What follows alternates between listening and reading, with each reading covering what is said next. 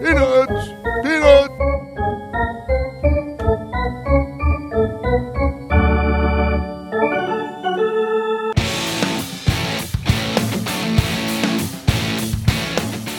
And now, Monumental Sports and Entertainment along with Pressbox presents Stan the Fan's Bat Around. For the next two hours, listen in as Stan and Craig Heist bat around all manner of topics pertaining to the great game of baseball with their great group of guest contributors. Feel free to tweet your questions to Stan at Stan the Fan. Now sit back and enjoy the bat around. Guys, take it away. And welcome aboard on this Saturday morning, February 22nd, 2020. Stan the Fan and Craig Heist. We are your bat around guys. Joined in the studio by producer extraordinaire Paul Valle. How are you, Paul? Everything good? Yeah, I'm doing pretty well, guys. How you doing? All right, we're doing good. We're doing good. Craig Heist, how are you doing? I'm all right. Uh, Wizards lost a game last night that I had to cover, and uh, they lost to the Cavaliers, who, uh, you know, basically so one the of the Cavs got that John Beilein is gone. gone. bump. Yeah, right. yeah. Uh, that's just a bad loss for the Wizards because Terrible, they they terrible. led they led pretty much the whole way, lost the lead in the fourth quarter, and uh, you know just couldn't throw it in the ocean in the in the second half. And they shot the ball pretty well in the first half, but that's a that's a situation where. You're coming off the All Star break. You've had a week off. You won five of seven heading into the break. Don't look now, but they're only three games out, and I Of a think playoff spot? uh, and two two out in the loss column of a playoff spot. That's remarkable. It is, really and and I mean, here's a team that's sitting, I think, 13 under 500 at this point. right. So that tells you everything you need to know about the East. All right. Anyway, I'm having some computer, slight computer issues, but we're urging everyone else in our viewing and listening audience to like and share the show. If you are on Facebook Live, the other way to get to the show is pressboxonline.com, the website, slash radio, if you just merely want to listen to the show. But if you do want to uh, enjoy the show, on Facebook Live. Go to facebook.com slash Pressbox Sports. And please, again, like the show and share the show. All right? Uh, here's what we've got on the show today before Craig and I start talking some baseball. Todd Karpovich, Orioles beat writer. He hasn't been on for a few weeks. Uh, Orioles haven't been making all that much news, but uh, they are in spring training now in sunny Sarasota. First exhibition game today. First exhibition game at New. Is it called Newport? Is that the city? Uh, no, yeah, you where the Braves are. Yeah. Yes, I is it think Newport or Northport? Northport? I think, Northport. Yes. Right, Northport, uh, which is about 35 miles south of Sarasota. Sarasota, yeah. It's kind of in between Port Charlotte, where Tampa plays, and Well, where yeah. the where the Tampa Bay Rays train, and the Orioles. So um, another team is added to the close by mix there. A lot of easy travel over on that west coast side of the state of Florida. You've got the Orioles in Sarasota, Pirates in Bradenton.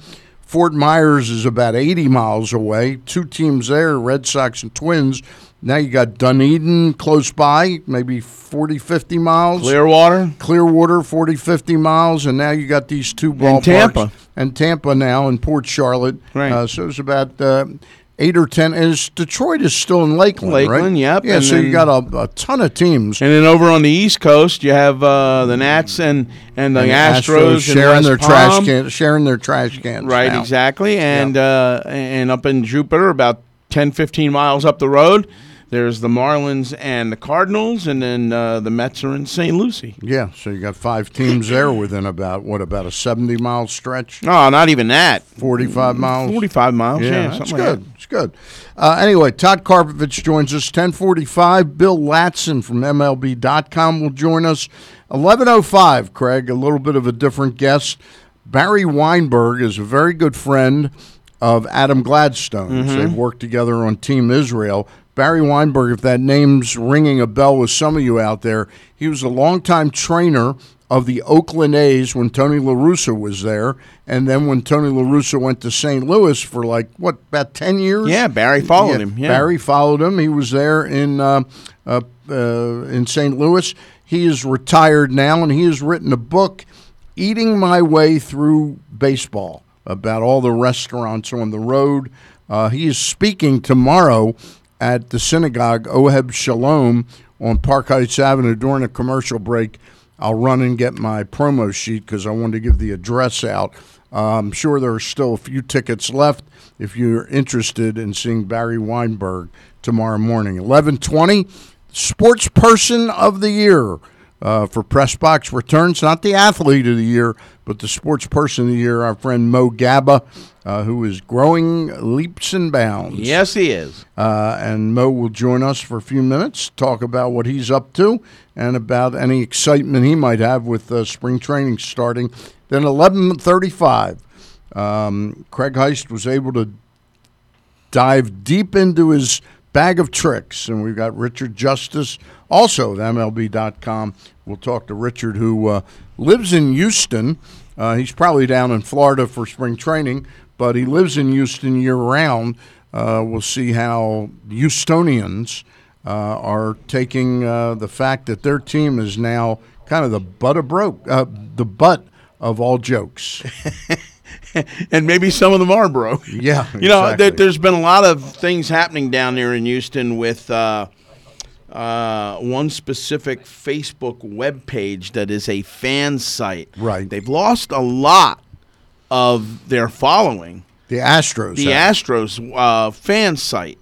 And I was, uh, you know, uh, I I belong to that page. Obviously, I belonged to a lot of different pages uh, from baseball. And, and Any of and- them non-pornographic? Well, the teams and oh, oh, that- okay. They're non-pornographic. Get your head out of the gutter, anyway. Uh, and and it's amazing to me. I was talking to the administrator last night. That Right. Uh, it's amazing to me how many people that that have lost uh, or, or have just lost interest or just didn't want to be associated with it anymore. Now, part of that could be because they're taking so many hits online from various baseball fans that probably a lot of them just said, "Well, I don't need this," you know. So- yeah, well, it's uh, uh, you know, the point. Look, I think everything is kind of fair. The jokes are, uh, you know, are kind of funny. You just showed me a new. Somebody texted me today, the one with the Astros batter at the plate in bubble wrap. Yeah. You showed me the one, a little video. Uh, what are those called? Like a vine almost, where a batter gets up and he ducks down behind the catcher, and then he takes a second duck to make sure he's totally clear. I think those things are fair game. They're funny. When you start hearing that J.J. Reddick has had death threats, and this is a player, by the way, that everybody has said was not involved in the scandal directly. Now, there's levels of involvement. To me, again, if you know illegal behavior is going on or cheating You is gotta going on, report it. You should report it to somebody, right? Right, Okay. absolutely. Yep. Okay. So anyway, Because there's there's no place at all for that, no matter whether we're talking sports or anything for that matter. right. Gentlemen, So- can I interject for just a second here? Yeah, turn your mic up. Yeah, sorry. Yeah, right. Turn the mic up. If you're on a team and like, look, che- th- they shouldn't be cheating, right? That that, that shouldn't be Right. a thing. But if you're on a team, you're gonna rat out your teammates. I- i- Is that is that what you're saying well, what's here? the I- I- story? now you can't rat out your teammates. Now you can't rat out your former teammates. I mean, how is stuff like this going to get out if you don't? I think that's, and we went through this with whatever you think, and I don't want to get into a whole political thing, but with the whistleblower in the Trump case. So, so now, is that wrong that he did that when he sees something? Now he's part of the deep state. Okay, I, I- don't want to get in down that rabbit hole. But in other words, I think when you see something wrong, to let it, to kick the stone down the road and hope somehow other people are going to find out where where you don't have to be a quote unquote whistleblower or a rat or whatever you want to call them. Um, you know, I think things aren't found out. I mean, that's that's been the history of our country. You know, I, I- I guess you could do it anonymously. I just know that if you have to be in that locker room with 24, 25 other guys, uh, you're, you're really putting yourself behind the eight but ball the there. story. I'll refrain from comment from going down that rabbit hole, but Yeah. uh, it's part of what. Well, wait a minute. David- Hold on a second. David Hold on a second. What? Okay, I didn't want to go down there. You had to mention it. Okay, so I just so said I you're didn't okay. wanna go down You're okay with Mike Fiers doing what he did? No, I'm not okay with that. Why? Huh? Why? I'm a little bit on Poppy's side about this. If you were, if you were- Poppy's side. Poppy doesn't have a side. Poppy's got well-rounded sides No on his kidding. story. No kidding. Yeah. But if you're going to say something about it, you're not going to say anything about it while it's going on, and you're a part of it. I'm not. I'm not defending him for that. But All that right, means that's that fine. means a year later you can't say something. Two years later you can't say something about it. That, that you know, In other words, the you- fact, I didn't the fact that you didn't speak up when it was going on, why does that make it wrong to speak up two years later? I didn't say it did. It might be a little bit more cowardly that you're not there, Well, but it doesn't make it. it wrong. That's part of it. I believe if you expose wrong wrongdoing, you're doing a good thing. Uh, you know, all right, Go Fair ahead. enough. all right. Anyway, go ahead. You were saying. No, I'm just saying. I you know I kind of agree with what David Ortiz was saying. I kind of agree with a little bit about what Jessica Mendoza was saying. Jessica Mendoza at the beginning of it. I just find it very very interesting that while this was going on, he didn't have a problem with it. He gets away from that team for two years, and all of a sudden he's got a problem with it. He might have had a problem with it, but when Well, you then when say something then. Well, look, I'd like to. I'd like to think somebody would say something then. Okay, but not going down that rabbit hole. How did it work out for uh, for Colonel Vindman? How did it work out for him? It's a guy who's won a Purple Heart, and suddenly everything And has a turned up- bunch of bias with it. Okay. Right. Okay. All right. Yeah. Okay. Come on. Right. Everybody's Back got bias. baseball. Everybody's got bias. Okay. Anyway, Poppy. Okay, that's that's one of my favorite ones this week. Comes out against Fiers, but he's for the commissioner. How's that? How's Well, that? I'm not for the commissioner at all. Yeah, I think the commissioner's actually done a fairly decent job I think in he thing. sucks in it Okay. because here's here's why. Right.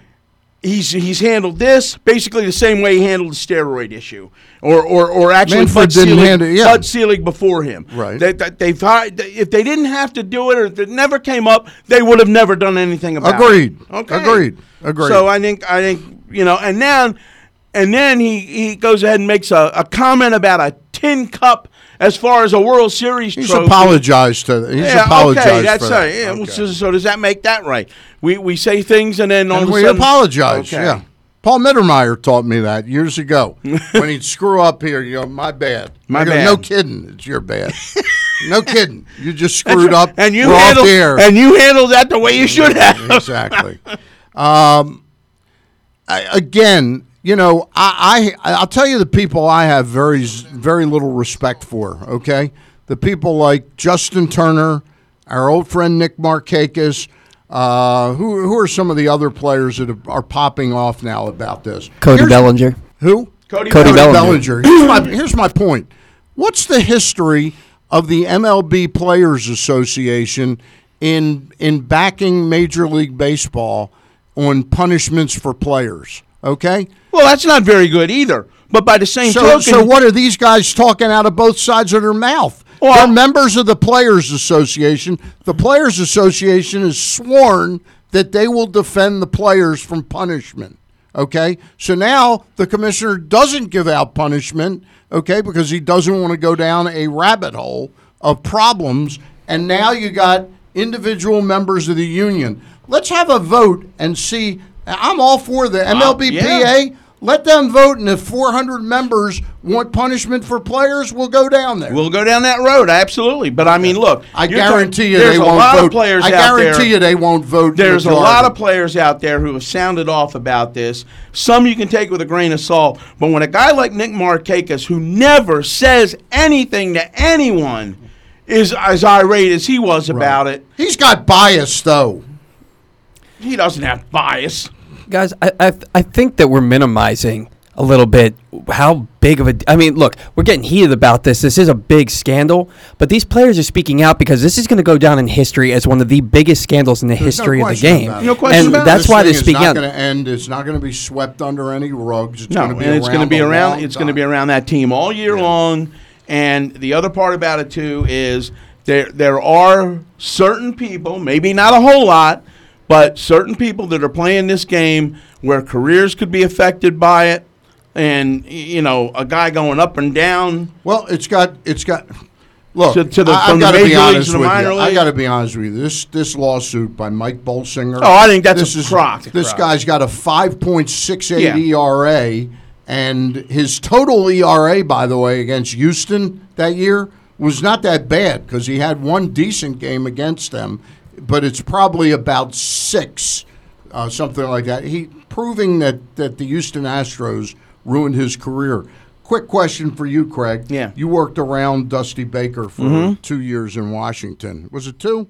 Two, yeah. Uh, how do you think he's equipped? Is he the right guy for this? It was either him or Buck Showalter. Yeah, I couldn't imagine it. two I couldn't the right imagine anybody else doing it other than those two. this is a tough. This is a tough job. It's a tough, very tough job. These players. It's a very tough job, and he came out this week talking about how he wants Major League Baseball to kind of warn pitchers that uh, you know his batter shouldn't be thrown at. But I can guarantee you that's not going to happen. That's you know there are going to be instances during games where somebody gets brushed back and. Then it's going to be. Then you're going to open up the other can of worms with It's a very unfortunate and unseemly. you know, is uh, it was it intentional? Is it intentional? You're you're trying to determine the intent of the pitcher. It's it's a very very tough situation. Listen, I'm I'm against the players for popping off about suspensions for players or or the commissioner not coming down harder on things uh, because I've stated my case. I think the union, in fairness to the union, they're in a like a tricky spot. They got to defend players, but they but in a way, to me, the larger thing would be them for, for them to protect the game. I'd like to see Tony Clark have an en masse meeting with these teams and stress Well, stress the future. Say, look, we can be controver- It can be controversial whether players should have been suspended, whether they are or not or were not. That's that's almost water under the dam. I don't think I, I do think there's a possibility that the commissioner may come around to stripping the Astros or or I don't think you can award the title to the Dodgers, right? No. I think, but you could say that nobody won. Nobody wins won it that year. Nobody won it that year, but it, may I come think down to this that. is I don't think it's going to come down to that. I don't think it will either because I think most of us, I heard Jim Duquette talking about this, we pretty much know what we think of this Mm-hmm. and how the Astros won.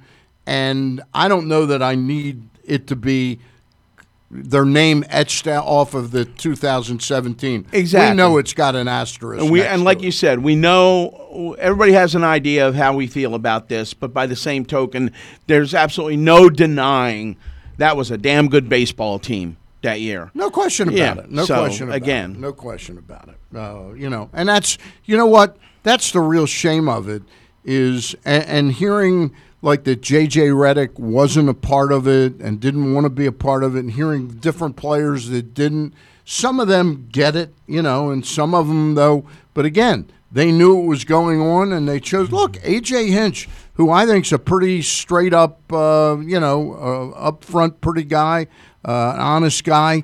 Um, uh, you know, I feel badly for him, but again, he had the opportunity to squash this thing. And that's kind of why I don't feel as badly about it is because he knew what was going. You cannot He tell me Jeff Luhnow knew he, what was he- going he on. and Jeff Luhnow knew exactly what were going on, what was going on. All right, here's so so. Anyway, we've got Todd Karpovich, Bill Ladson, Barry Weinberg, Mo Gaba, and Richard Justice. Those are our guests for this week's Bat Around. Uh, appreciate it if you uh, would get to the Facebook page and like us and share us. Uh, we'd appreciate that. All right. I am having the hardest time getting onto Facebook today. Really? Yeah. Well, it's because my computer's been totally Well, r- revamped. I was going to say the Orioles open up the see, uh, open up the exhibition season today at one o'clock. Right. and uh, they will take on the Braves. And the Nationals open up their exhibition season tonight at six Against the Astros. against the Astros with Max Scherzer. Who's the home team in that game? Uh, I believe they share the I stadium. believe it's the Nationals for the first because they play each other tomorrow as well. So I'm thinking that uh, uh, one will be one today. And, Scherzer going to yeah. throw it out too. I don't think so. But uh, the Nationals have a split squad. They're going to send uh, a team up to Jupiter to take on the Marlins Hey, tomorrow. Some good news, by the way, about the Nationals and Max Scherzer is that we haven't heard one word about anything being untoward. No, and I was using health. I was using sound bites last night talking about uh, all the soreness that he's going through is all normal soreness and exactly what you'd expect uh, after a couple of throwing sessions down at spring training, getting ready for his uh, start tonight. So that is in, uh, indeed good news if you're a Nationals fan because uh, that rotation, for as much as it was counted on last year. It'll be counted on more, even more so this year, because you would expect a little bit of a, a lack of run production as opposed to what we saw last year. All right. Is Todd on there? All right. Can you do me a favor and introduce uh, Todd and ask the first question? I, I've got to try and figure this out while All I'm not able to get on. Well, he is the beat writer for Press Box for the Orioles, and Todd Karpovich. Uh, I have not seen you at a basketball game recently, but The uh, Johnson game? yeah, well, you know, maybe that one, but that's the one I'm not going to get myself to. But anyway, uh, good morning, sir. How are you?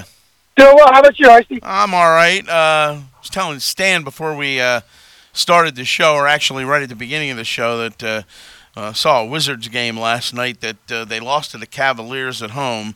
And when you're coming out of the All Star break with a week off and you've won five of seven heading into the All Star break, coming out and losing to the Cavaliers is not what you want to do.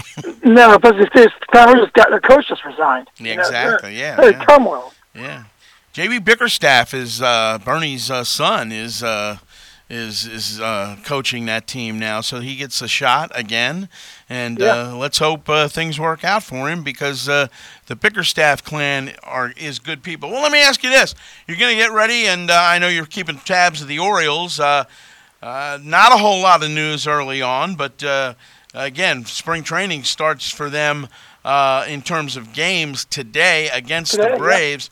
Uh, so we get a chance uh, for for Brandon Hyde to get out there, look and see what he's got, and uh, try to Well, divvy Russia made Russia made the trip too. Yeah, well, well, playtime. and divvy out some of this uh, roster. What do you expect from this team? Well, you know, I mean, this is phase two of the rebuild, um, and you know, what they have, have close to seventy players in camp. So he's Yeah. got, he's got plenty of guys to look at as far as evaluating. Um, you know, and hopefully this this team takes the next step. You know, and it, with this rebuild, they play better than last year. That's the goal.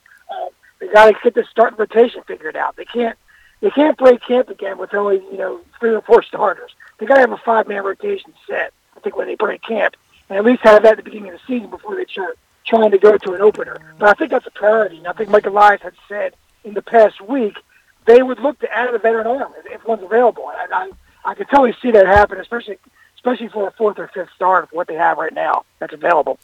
Well, I would I would suspect, and we heard Brandon talk about this a little bit uh, earlier uh, in the in the winter caravan and things of that nature. He wants Yeah. to he wants to have about eight guys that he can rely on and can throw out there because obviously injuries play such a major role uh, during the course of the year that you better be able to have some backup.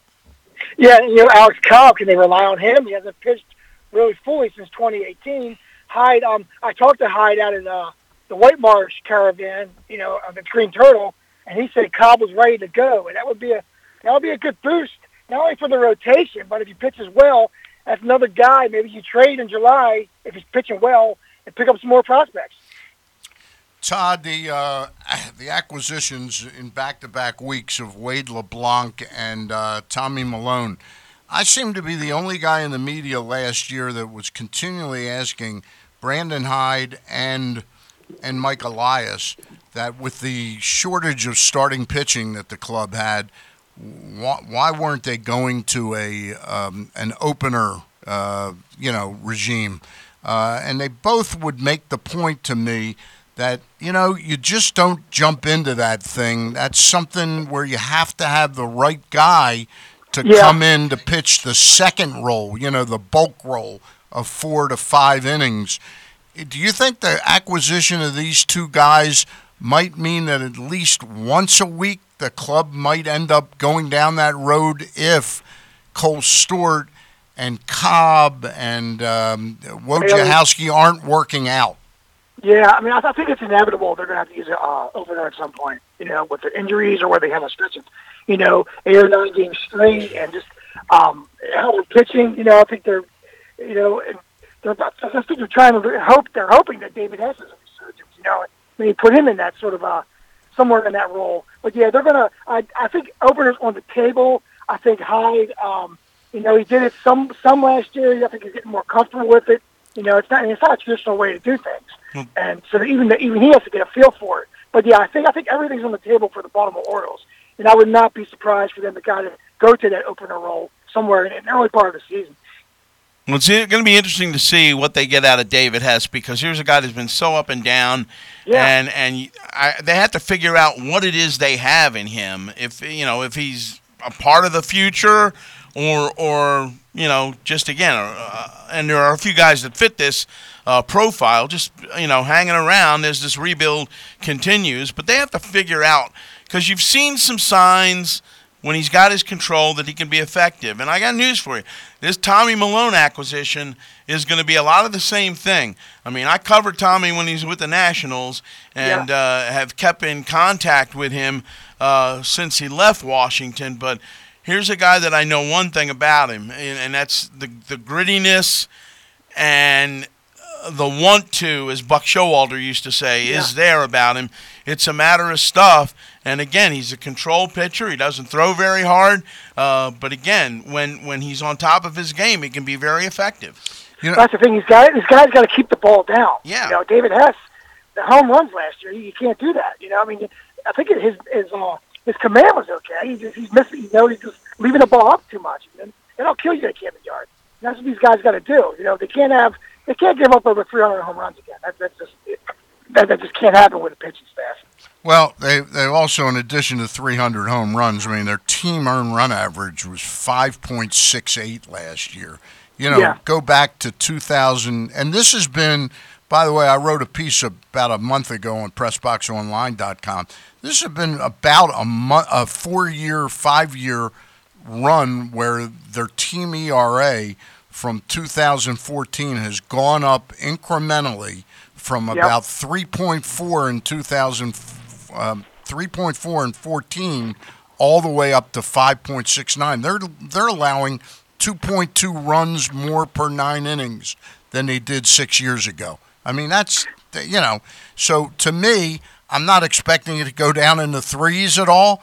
But if they could get it from five, six, nine down to 4.8, that could be huge, hugely different. Because this lineup's not. I mean, I mean, this lineup's it's not. It's not a very daunting lineup. You know what they're going to have out there. They're not going to score eight, nine, ten runs a game, eight, eight runs a game. So they're going to need the pitching to kind of keep it down a little bit. You know, to, to win games. And you know, I mean, as far as you know, we're hoping, we're hoping Chris Davis. You know, he's, he said all the right things again for the second straight year. You know, but I feel like he never went through this last year as far as his swing. You know, he's, he's not going to change his strategy at the plate. He said.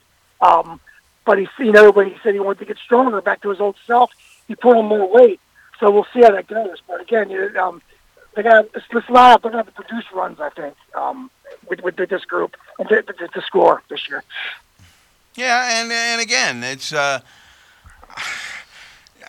I'm you know, and, and I heard I heard you talking with Glenn about this earlier this week about Chris Davis. yeah, Uh, I, I'm totally disinterested. you're Chris. totally di- disinterested. Well, I, I still have uh, some faith that he can. I'm not. I'm not talking about you know the 2012 or 13. You know Glenn Davis, or, rather Chris Davis. But uh, I'd like to see.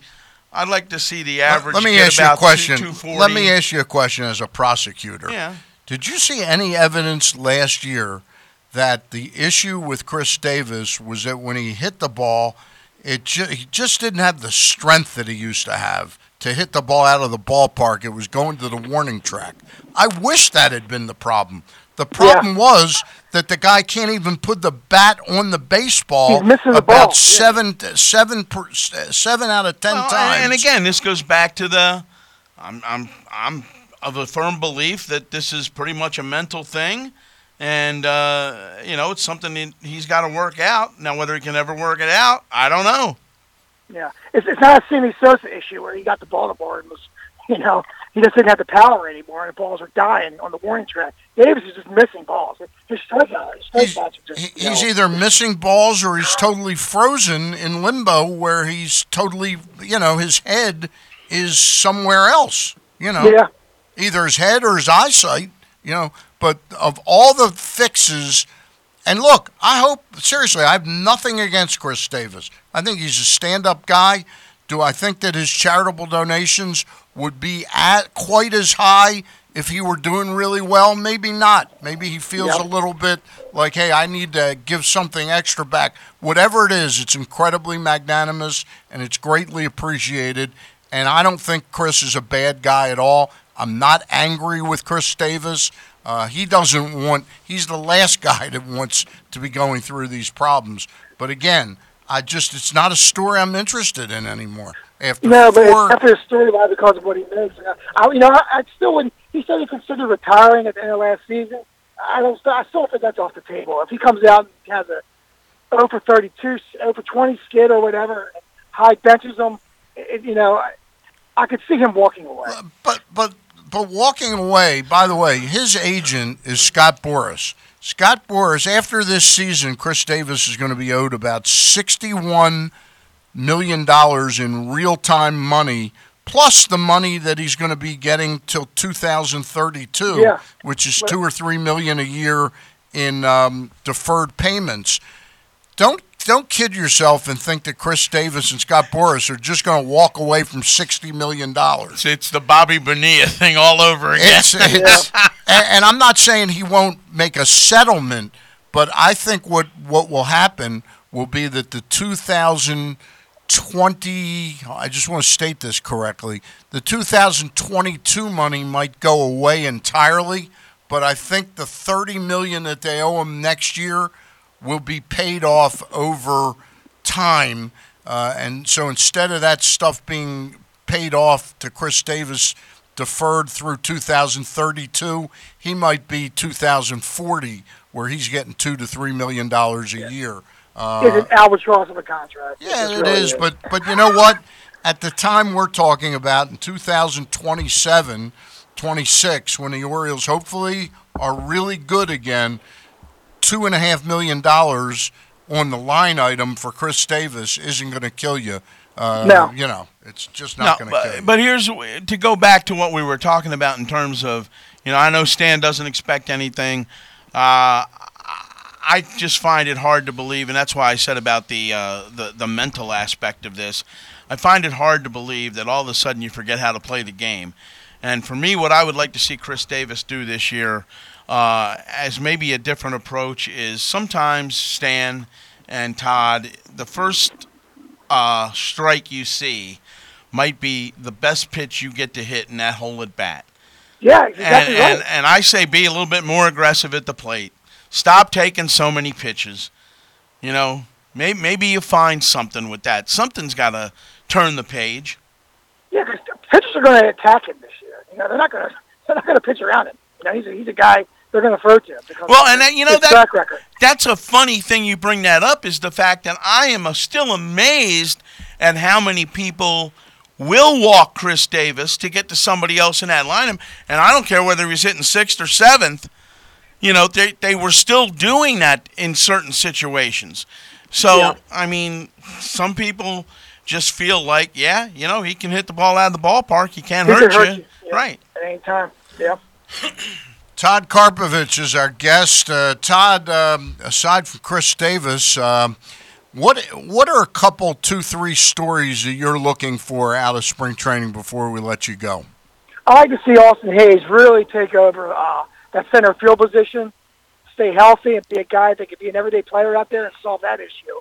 So they have, they have, you know, we talked about this through ad nauseum, you and I, about and Craig about the playing good defense can help the pitchers, you know, and having Austin Hays take over that that spot in center would be, great. Um, I'd like to see what Hunter Harvey could do, maybe take over that closer role. That's also going to be interesting to see. Um, and then to see how he, he holds that down. He keeps the momentum going at the major league level that he ended with last season, and also he can stay healthy. And then, and then of course, we're all watching see what Mountcastle can do. You know, see where where he fits in, and see if he can if he can tear it up.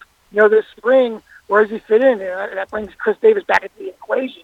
You know, you don't want Chris Davis blocking Mountcastle, a young guy, if, he can produce. So those are three big things. And then, of course, you know, how is, is Mancini, you know, is, is he back on the trade table? Is, you know, how long will Mychal Givens be with this team? There's plenty of storylines. Um, Oh, there's- Orioles, there- in there's 2020, a lot of interesting ones, too. What do you what do you make of the Chance Sisco? Uh, you know, this is a guy again. We're not talking about a guy we all thought would be, uh, you know, Chris Hoiles or something like that, uh, power wise. But he's a guy that all all of what he did in the minor leagues spoke to a guy that could be a solid major league hitter. I'm not even going to go down the road of his defense. What's your thought on Sisco and the hopes that the club has for him? Well, I think they're going to start off. He's going to platoon with Severino because Severino had such a great year, and Hyde really likes him. Um, I think, uh, you know, I think Chance Sisco's work ethic comes up every now and then. You know, was what, what kind of shape was he in last year when, when you know, late in the season? Um, but yeah, he's got an upside. He's got to show it. I think he needs to. He, if he puts the work in, his defense will get better, and he can hit. You know, he's a natural hitter. So, um, and obviously, when he gets more at bats and more time at the major league level, he get. But yeah, he's he's a guy to watch this year. But again, you know, we got Adley coming up in 2021, so these guys, these, these guys got to show it, or, or they're they're in the short term. Uh, Anthony Santander, uh, I am interested to see if he can duplicate what uh, what he did last year because I think Yeah. he opened up some eyes, and uh, from all indication, uh, he worked very hard in the off season on his English, which should make our jobs a little easier, Todd. Yeah. And they also Hanser Alberto. He keeps Yeah. He, he had a phenomenal year. Is that possible? You know, So- we're going to do that again. All right, Craig. We'll look forward to talking to you a little bit. I mean, Not Craig, Todd. Todd we'll Yeah, look Craig- forward. Craig's right next to me. We'll uh, look forward to talking to you. Well, now what I'm about to say, we'll look forward to talking to you. Obviously, it's not Craig. Uh, we'll look forward to talking to you uh, more as this season gets underway. Sounds good. All right, take care. Thanks, guys. All Appreciate right. it. All right, it is time for it is time for our first break of the program. And Craig, uh, no better way to start a break off or end a break, for that matter, than to Costas Inn. You and I obviously don't agree on a lot of things in the world. No. But one thing we agree on is what the heck is Nick Tran- Triantopoulos do at? Well, I don't wonder about that. I, you know, We're kind of like disinterested. It's like Chris Davis. We know. uh, the Costas Inn, 4100 North Point Boulevard uh, in Dundalk, and that's the place for the best steamed crabs in town. The great crab soup, cream of crab, or Maryland crab, and great specials on the menu uh, all week long. Uh, crab cake night on Monday night, rib night on Tuesday, steak night with half price bottles of wine uh, with anything on the menu uh, on Wednesday, lobster night on Thursday. You can get that either plain or stuffed. Uh, great, uh, great specials on the menu each and every day. Uh, I'm a big fan of the blackened scallops. Uh, the prime rib is to die for. And uh, live entertainment Wednesday, jazz night, Friday, Saturday, some of the best rock and roll around. And uh, Pete and Nick treat you right at the Costas Inn. If you are going over for crabs, make sure you call ahead to make sure they have them, and uh, you'll you'll be treated uh, like family at the Costas Inn. 4100 North Point Boulevard. We urge you to check it out. It's time to tell you that the Bat Around is presented by Mobil 1. Mobil 1 full synthetic motor oil helps extend engine life. Visit your local Jiffy Lube service center and ask for Mobil 1. And I've got to tell you, it's a big month. It has been a big month for fight fans at Live Casino Hotel. And tonight, at the Hall at Live, they host a watch party for the big Deontay Wilder Tyson Fury title fight. Admission starts at just $15 and includes one premium cocktail, beer or wine, or go all in for $75 with an all you can eat wing buffet and premium open bar. Prices go up slightly at the door, so get your tickets now at livecasinohotel.com. That fight is supposed to be insane tonight, so you'll want to go out to the hall at live to watch Wilder Fury tonight. And on Friday, February 28th, that's next Friday, Jeter Promotions presents Fight Night Boxing in the hall at live. Damon Nicholson faces Mike Guy in the main event. Tickets start at just $55. As always, free parking for all events. Get your tickets now by going to livecasino.com. We remind you we are broadcasting from the Live Casino Hotel Studios. When we get back, Bill Ladson will join us. Baltimore's favorite bar is just 771 feet from home plate. Sliders Bar and Grill, just steps from Camden Yards, is the perfect sports bar for Terps and Caps season with all the games on dozens of TVs. Sliders' daily specials include Mexican Monday, Wing Ding Wednesday, Bloody Brunch Sunday, and more with different drink specials every day of the week, including Fancy Clancy Pilsner. Find out about all of the parties and get info on having your own party or company event at slidersbaltimore.com. Sliders, one of Baltimore's original continuously operating bars. Royal Farms is known for being real fresh and real fast, but we're also real Baltimore. That's because Baltimore is our home base and our home. Like purple and black, flamingos and sunglasses, or crabs and Old Bay. Our subs are real Baltimore, right down to the name. We make them fresh, delicious, and to your order, all day, every day, at a price that's easy to swallow. Royal Farm subs are another reason why Royal Farms is real fresh, real fast, real Baltimore. Check out Costas Inn at 4100 North Point Boulevard. They're known far and wide for their great steamed crabs and crab cakes. And their nightly specials also include crab cake night on Monday, rib night on Tuesday, steak night on Wednesdays with a half price bottle of wine, and lobster night on Thursdays. Check out costasinn.com to find out more. And the delicious crab cakes are shipped anywhere. Chick fil A Nottingham Square now offers their piping hot chicken noodle and chicken tortilla soup. Shredded chicken breast with navy and black beans in a white creamy soup base with a perfect blend of vegetables and spicy heat. Topped off with seasoned corn tortilla strips, obviously perfect for cold weather. Plus, it's a great complement to the best chicken sandwich on the planet. And if you're hosting or headed to a party, pre order from Chick fil A Nottingham Square Catering, for not only is it delicious and a fan favorite, but it smells amazing and it'll be ready when you are. Download the Chick fil A app, place your order, and pile up Chick fil A bonus points good for free food. Chick fil A Nottingham Square, 5198 Campbell Boulevard. Call Steve if you'd like your party catered by Chick fil A, 410 931 0031. If you're looking to make an impact, there's no better place to do that than the U.S. Army. Whether your goal is to fight and cure deadly diseases, develop technologies, or seek adventures across the globe, the Army is where all of that can happen, and so much more. The Army is a team of a million individuals working together to take on the most complex problems in the nation and the world, and to win. Ask yourself, what's your warrior? Go to army.com slash Baltimore to find out. To learn more, contact your local Army recruiter and find us on social media at U.S. Army Baltimore. Catch all the action at your neighborhood Glory Days Grill, voted best sports bar 18 times, where we have tons of TVs to catch every moment of every game. Enjoy $6.99 burgers on Mondays, $5.99 nachos on Thursdays, and other food and drink specials throughout every season to help you cheer on your favorite teams. Come in today and try something new from our seasonal menu. Glory Days Grill, great food, good sports. And welcome back to the Bat Around. Craig Heist, along with Stan the Fan Charles, uh, who is in his office right now just uh, trying to figure something out. So we'll continue the show. Paul Valle running the ones and the twos. And uh, good to have you back again uh, at the controls. Good to have you back. We missed you last week. Well, you know, when, when you get a chance to do that TV thing, you know, uh, we're going to head out to the phone lines and uh, grab our next guest, and he is from MLB.com. Oh, you don't have him on the line yet? Okay. I thought we were going to answer the guy's question. Oh, okay, okay. Let's do that then. Uh, we want you to like the show and share the show uh, if you're watching on Facebook, and uh, that's how we build up our cume and uh, grab our uh, viewers and uh, uh, get the numbers up there. And we've had uh, a couple of comments today. Uh, Tommy Wimmer uh, says, uh, "What do you expect this year out of the Astros?" We were talking about the Astros a little earlier in the show. Uh, says, uh, "Are they going to fall way off?" Uh, or you know, it's one of those things. Do do individual stats fall off as well?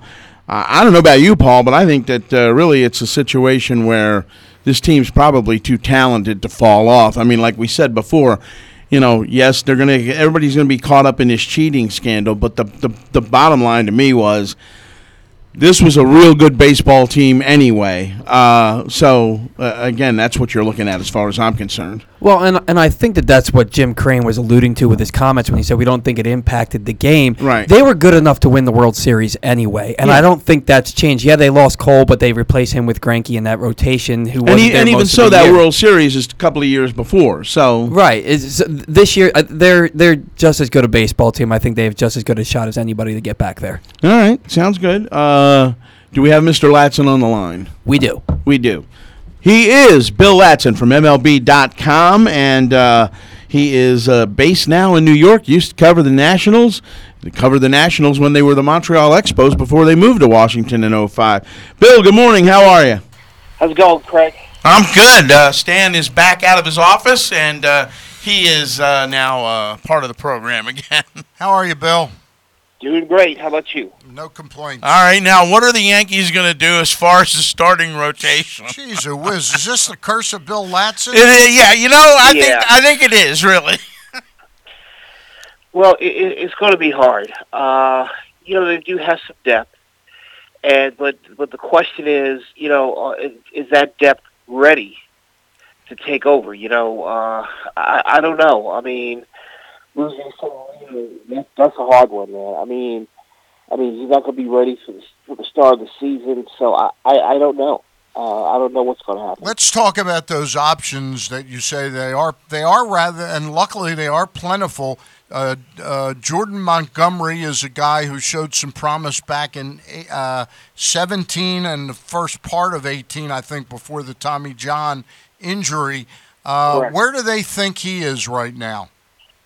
Well, he was playing as the fifth starter uh, to start the spring, but now uh, you know you, you have to make him maybe uh, maybe the fourth starter, maybe third starter. Right, you It got depends on how he looks. I mean, and you got to keep your fingers crossed that Jay Happ can get back to being just okay rather than Yeah, yeah. disastrous. Yeah. yes, Jay Jay have had a bad year to the point where there was even talk of taking him off the playoff roster last year. So I, I think uh, Happ's going to have to have a great year, you know, you know, to to make that team now. So hopefully that that can happen. There's two other guys there, and, and this is before we even get to Domingo German, but there are two other guys there that always seem to be at the end of the list, and they are Jonathan Lo- Lois, Los, Loaisiga. Loaisiga and Luis Cessa. I happen to love Cessa. He's out of options this year. Do you think there's any shot that they kind of they look and they go, maybe this guy could be pretty good? Because I sure think he could be. I mean, this is you know this is their chance to tell you the truth Yeah. to make this team. I mean, they're going to have plenty of chances. So hopefully, you know that could happen, especially especially with Cessa and Loaisiga, and we'll see. Uh, again, I mean, you know how I am. I, Well, you wait. you were pessimistic when they had Paxton and Severino healthy. You were pessimistic that they needed more pitching. That's Uh, correct. Let's talk about, uh, and I know Craig and I both have the same question. German, do, do we actually know what he was accused of? Because uh, it was really kind of hushed up, uh, but he definitely is missing what I think the first. He got an 80 game suspension, I believe. Uh, I don't think that's been announced yet. Okay. But uh, uh, but yes, I mean he's been. I mean, based on the reports, he's been accused of hitting his girlfriend right. at, at a, a at a ceremony in honoring uh, CC Sabathia doing an off day. Right. So uh, you know, it, it depends. I mean, uh, no matter what happens, uh, it was a big loss, and it was a big loss during the postseason. So uh, you, you know, hopefully, uh, Herman, Herman can get his act together, and uh, maybe help the team in the second half. Well, let me ask you this: uh, as far as you know, guys coming back that were not healthy last year in the lineup, uh, how how how hopeful is uh, is Booney uh, about the way that lineup stacks up this year? I mean, I think we know the potential for scoring runs, but there were a lot of people that were out of that lineup last year, and they still scored runs. Yeah, I mean, you're talking mainly about uh, Stanton, Yeah. G. Giancarlo Stanton. I mean, Well, uh, and Judge too, to a large degree. Yes, yes. Now, and you know, and you know, Judge has the shoulder issue right now, so he's not going to be starting uh, in today's game. but uh, hopefully, you know these guys these guys can, can stay healthy, and you know you know they made they made changes to the medical staff. Hopefully, the medical staff can get their act together too. So we'll see what happens. Bill, let me ask you this, and uh, this tells us we're all getting old. You, me, Stan, uh, Paul. I'll leave out of that equation. I'm young and vibrant. Yeah, well, yeah, I, uh, yeah, right, okay, Uh, and and delusional as well. But nonetheless, uh, and I know you're into music big time. Uh, we lost another great one today, and that's Peter Tork of the Monkees. Uh, I didn't know that. yeah, When, this morning, pa- passed literally? away this morning. Yeah, and uh, Wow. I, I, I, you know, I, I know you're a big Motown fan, as am I.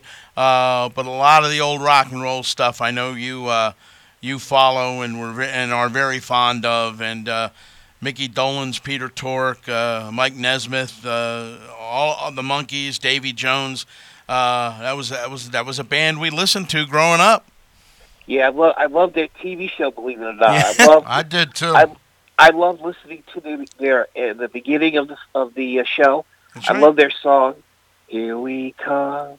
I love that song. Walking and, down the uh, street. Get the funniest looks from from everyone we meet. Yes, hey, we're the Monkees. Uh, love just- that song, man. That's right. Uh, back to baseball, though. Uh, first uh, spring training game for the uh, Nationals tonight at 6:05, taking Right. on the Astros, and of course, you know what the talk will be about. Max Scherzer, though, gets uh, the start uh, in his first game, so I'm thinking maybe an inning, two at the most, and probably 30 pitches.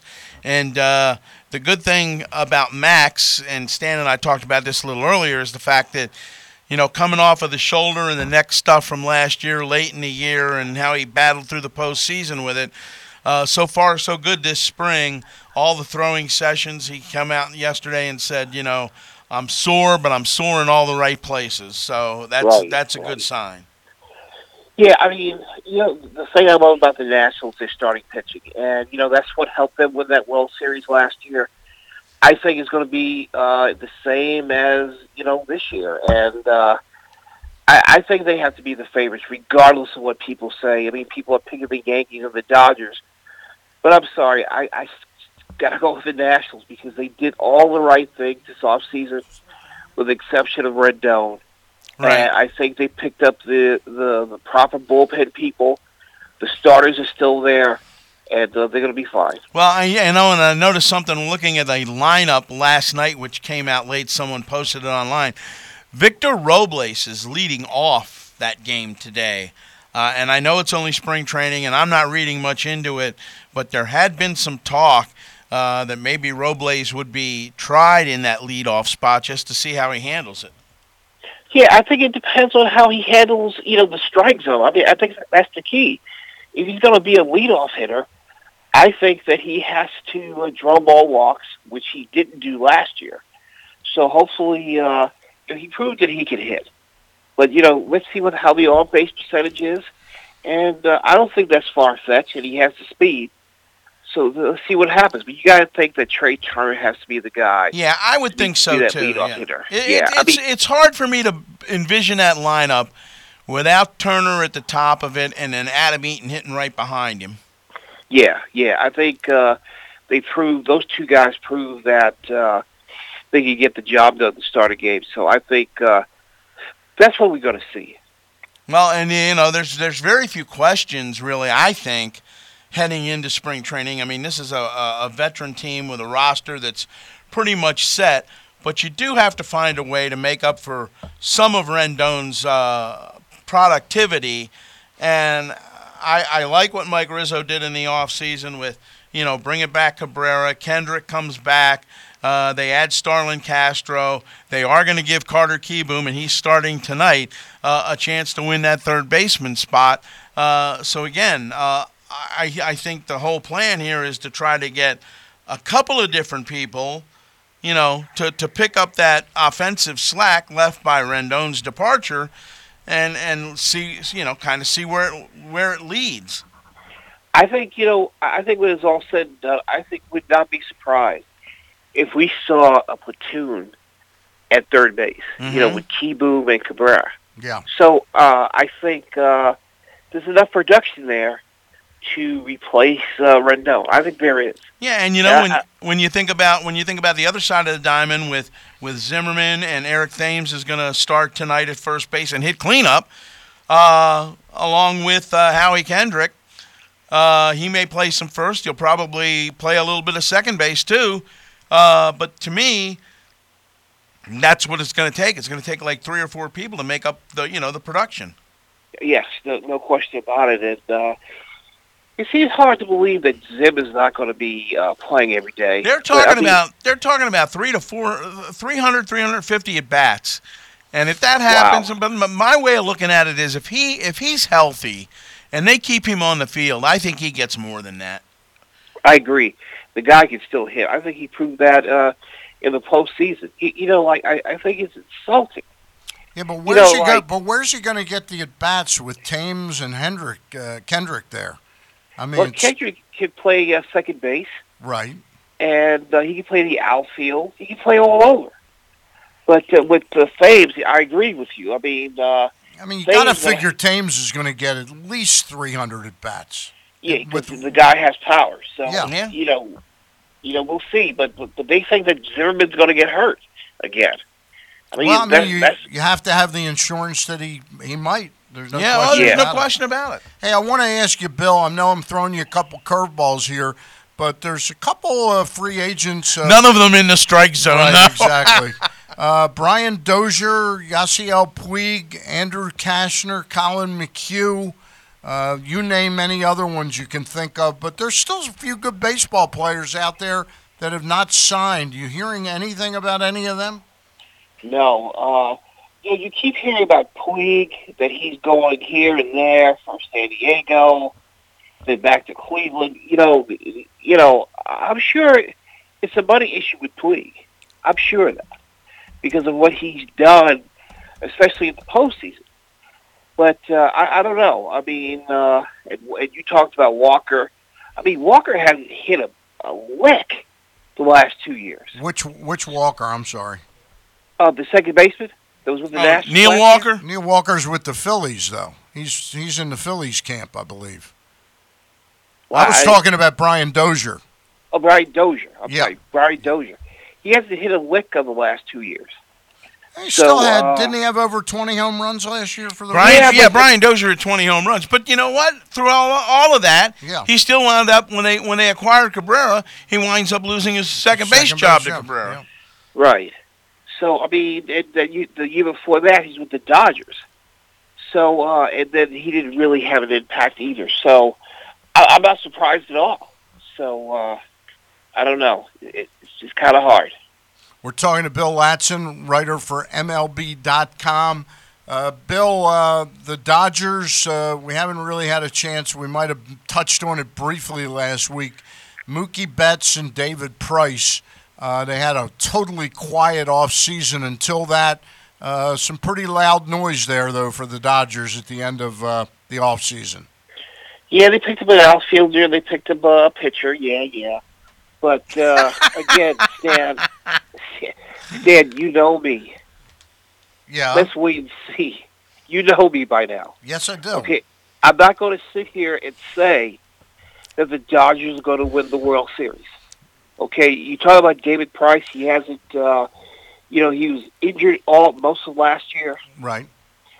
and you know, let's see how uh, Betts adjusts to National League pitching. So I That's mean, an excellent point. I didn't think about that too much, but I mean, I've just gone by the track record, feel, feeling like he's going to be okay regardless of where he plays. But that is an interesting point. I mean, he's playing. He's going to be playing in big, bigger, bigger ballparks. And uh, again, let me see what happens, and we'll take it from there. On paper, it seems like a steal for the Dodgers. On paper, Now he's he says he's not convinced that the Dodgers can win the World Series this year. Right.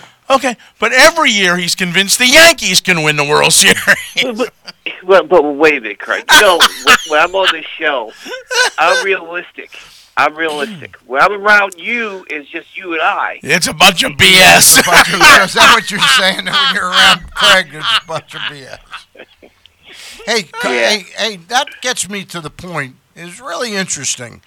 If if David Price is still sort of the injured, sometimes in, sometimes out David Price, Ross Stripling actually becomes a pretty important piece of their potential starting rotation puzzle because they gave up Maeda, they let Hill go, they let Ryu go. That's three guys they let go, and clearly they're expecting Dustin May to be in this rotation. So you got Buehler, Kershaw, May, and if Price isn't really significant, Stripling becomes pretty good, uh, pretty important to the Dodgers. But yet they were willing to trade him.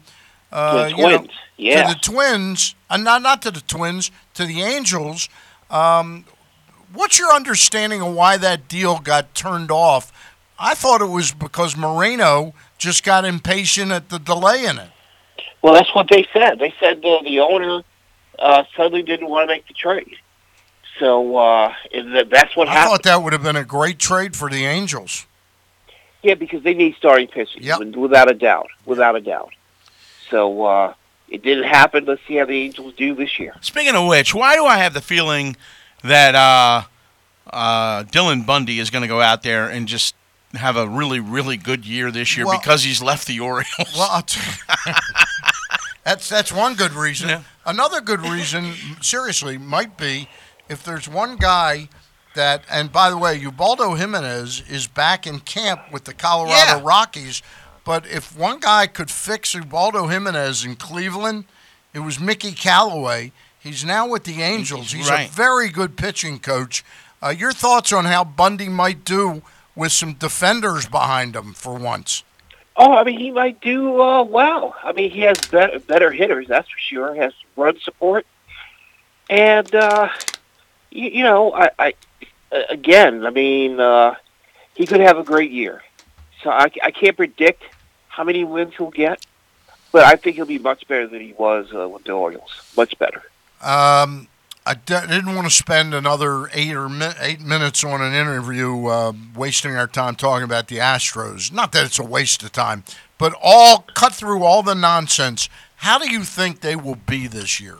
Will they win ninety games, or are they going to stumble back because of all the the circus around them and win, you know, eighty four games? And before you answer that, we had a uh, uh, a responder to the web page. Yeah. was watching the show wanted to know whether or not they would be as good as they have been in the past, or do you think that you know they they would slip a little bit this year? Or and here's another thing, because of what's gone on, the pressure of having to play with that all year long.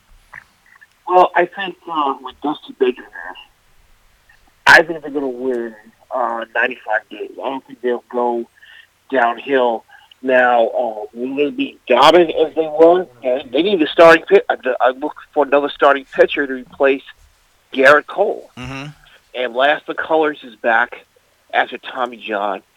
So I don't know. I mean, it depends. I mean, you could have put Brad Peacock back in there. Josh but- Josh James could end up being a starting pitcher with them. I, I think the key is Dusty Baker. I think Dusty Baker uh, will guide them to at least 95 wins, at least that. At least think they're gonna 95 wins. Okay. Yeah, I don't think they'll go down and uh, miss the playoffs. I think uh, they're the team to beat still. All right. He is Bill Ladson of MLB.com. Bill, we really appreciate you being on with us. We'll check in with you midweek, okay? You got it. Take All care. All right, there he goes. Hey, the latest edition of Press Box is available now on the cover. Bill Ordine dives into the future of sports betting here in Maryland with the push for legalization having already played out in neighboring states, plus our annual college lacrosse outlook as we get to know the area's top men's and women's players, including Johns Hopkins' Joey Epstein and Maryland's Brindi Griffin. Press Box is available for free at over 500 area locations, including 60 Royal Farm stores. You can also find the entire edition as well as the best daily coverage of the Orioles, Ravens, and Terps at PressBoxOnline.com. And then we had to tell you about Real Barbecue and an amazing selection of whiskey and microbrews. When you come to Blue Pit Barbecue in Hampden, you get the cool atmosphere and the best barbecue in the area. All made fresh and smoked every single day. Open for lunch and open late. Blue Pit is also great for parties and events. Go to bluepitbbq.com for menus and directions, and you're not having success. I'm having phone issues. Hmm. Okay. Having phone issues. We'll remind you, we these phone issues are in the bro- the live casino hotel studio. That's where these phone issues are. You're not All right. getting a dial tone. I keep getting one and it keeps going away. Okay, that's great. So every time I do that at home, Yeah. somebody just says, "Pay the bill, will you?" Well, that could be the case here Yeah, too. you know. Anyway, uh, we got uh, again game start today, and I think that when you when you think about the s- season starting earlier this year, Stan, like Yeah. for instance, some some teams have broken camp and they'll be up here by like March the twenty fourth, twenty fifth, and they'll be playing some games, uh, exhibitions in their own ballparks before the regular season starts. Uh, I think it's uh, an interesting scenario that the earlier the season starts, uh, you- you're looking at, and I don't know whether this is a good thing or a bad thing. Uh, we know that, like for instance, the the Orioles start uh, at home, the Nationals start on the road. But what, what's your feeling basically on the season starting in, in late March? I, I don't like it at all. I, I'm not a I've fan been- of it myself. I've been a proponent for several years now that each team should play like three or four home doubleheaders and three or four road doubleheaders, and that should be the way you buy some time. And I think the season should start about April 12th or 15th. To be honest with you, let let the NCAA tournament get out of the way and have its uh, have baseball sort of open in its own little window there. So anyway, we're gonna try fun. to uh, we're gonna try to make our connections with Barry Weinberg, uh, who has a uh, book out called "Eating My Way Through Baseball," and it's uh, a life. This is a day of technical difficulty. Life's I- a journey. Enjoy the meal. Now, now that's a motto I can live by. And uh, one of his other quotes is, "Every day is a holiday. Every meal is a banquet." And uh, for those of us in the sports world who do a lot of public appearances and things of that nature, uh, food is uh, one of the things we like the most. I would think. Well, you know, every time it's funny. I listen to a show, and I'm going to try and see if I if they'll have them on. Howard Bender and Jim Bowden do a fantasy alarm show. Howard Bender is one of the owners of Fantasy Alarm, a fantasy baseball football company. Went to voicemail. Okay. This is absolutely unbelievable today. This this is without a doubt the we've been doing this show for four and a half years now. I think it's without a doubt the worst show I've done. Well, that's time. because you've had computer problems and you're trying to straighten that out as well. So, let's try to make our connections with uh, with Barry and uh, and just uh, continue the show by uh, saying uh, Mo Gaba hopefully will be joining us if if we get a if we get a uh, Justice probably not. if we get a phone uh, a, a phone connection. Absolutely unbelievable today. Unbelievable. again, the Orioles starting uh, the spring training season tonight. Now, what do you think about the LeBlanc deal? Just the fact that he's here. Which LeBlanc? Yeah. Uh, I th- I think I in my question to um, to Todd Karpovich, I think that the strategy they have is they realize that what they're trying to build from a starting rotation thing is a very weak pyramid that could collapse, just like it did last year with the injury to um, um, Alex Cobb last Right. year, and the fact that Mike Wright all of a sudden was absolutely horrible. And un- unless I've uh, missed something, I, I still think Cashner is out there, correct? Cashner is out there and Collin McHugh, and they both have relationships with Michael With- Elias. right. There's no question. If you could keep, how about te- do me a favor? Text him. Yeah. Okay. Adam, you're texting who? Adam? No, don't text him. If it's the wrong phone number, then it's the wrong. It might be the wrong phone number. But Um, they it- both have. So, so the point I'm making is, last year, what was the first thing they did after they realized that we got a disaster? They went out and threw kerosene on a fire by acquiring Dan Straily, who Right. they had no way of knowing was going to be. Well, and I don't think any of us knew right at that point. But it was horrific. It was and I horrific, think yeah. I think the backup plan this year. So, Go ahead. What's that now? That's Wayne? me. Okay. Maybe they're calling you. No, Maybe Barry not. Weinberg's calling No, you. not, no. Um, they. I think the backup plan this year is to have those couple guys in LeBlanc and Milone present.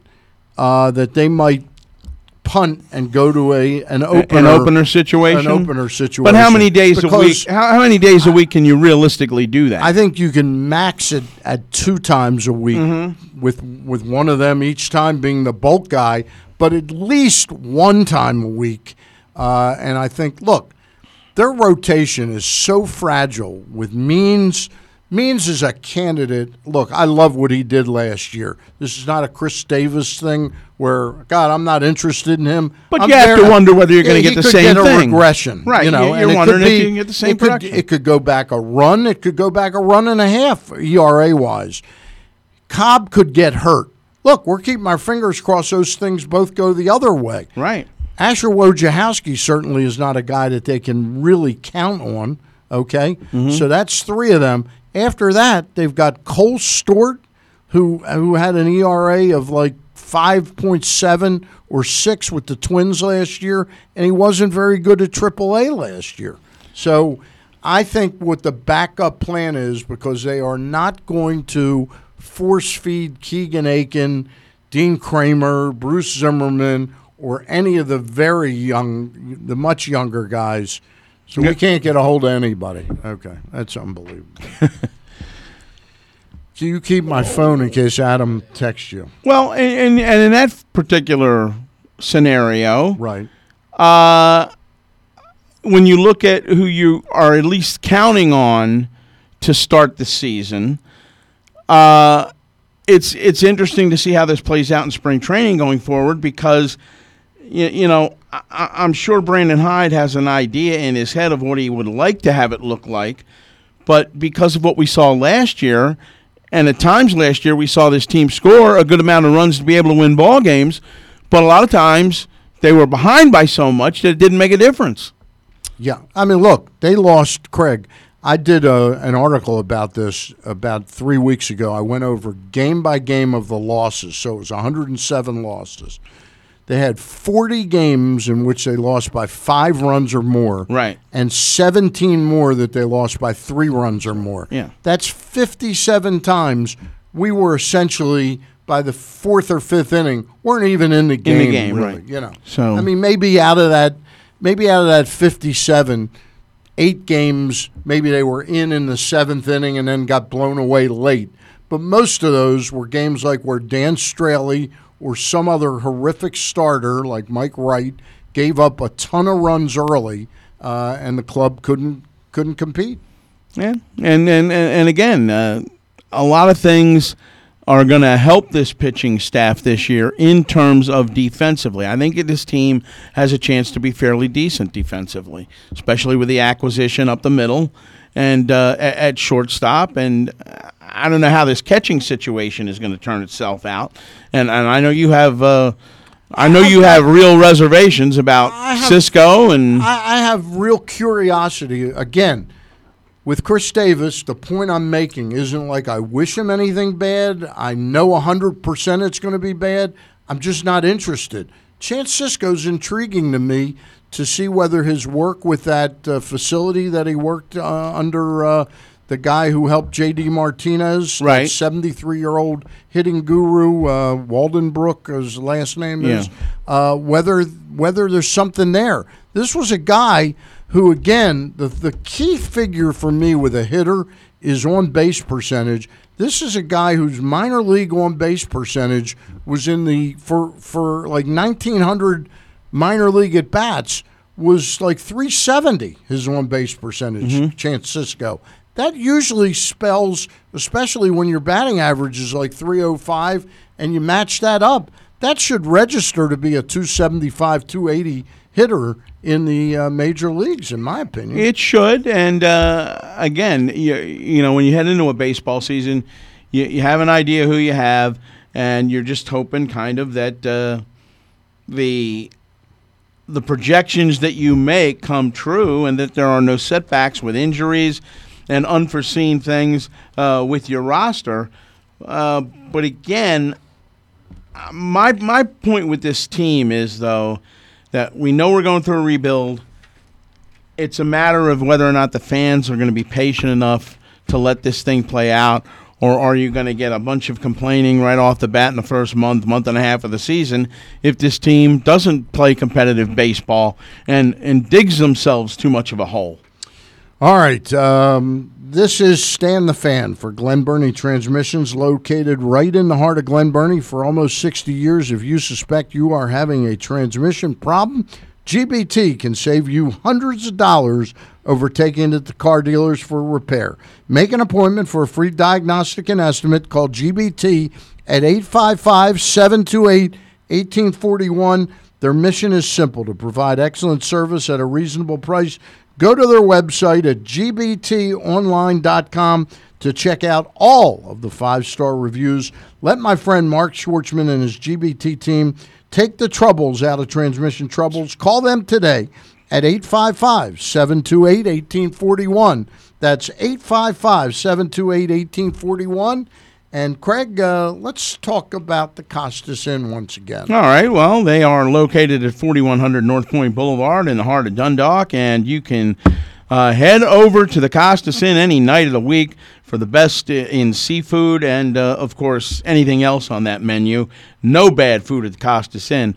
Great specials on the menu each and every night of the week, starting with uh, Monday night, crab cake night. Uh, Tuesday night is ribs night.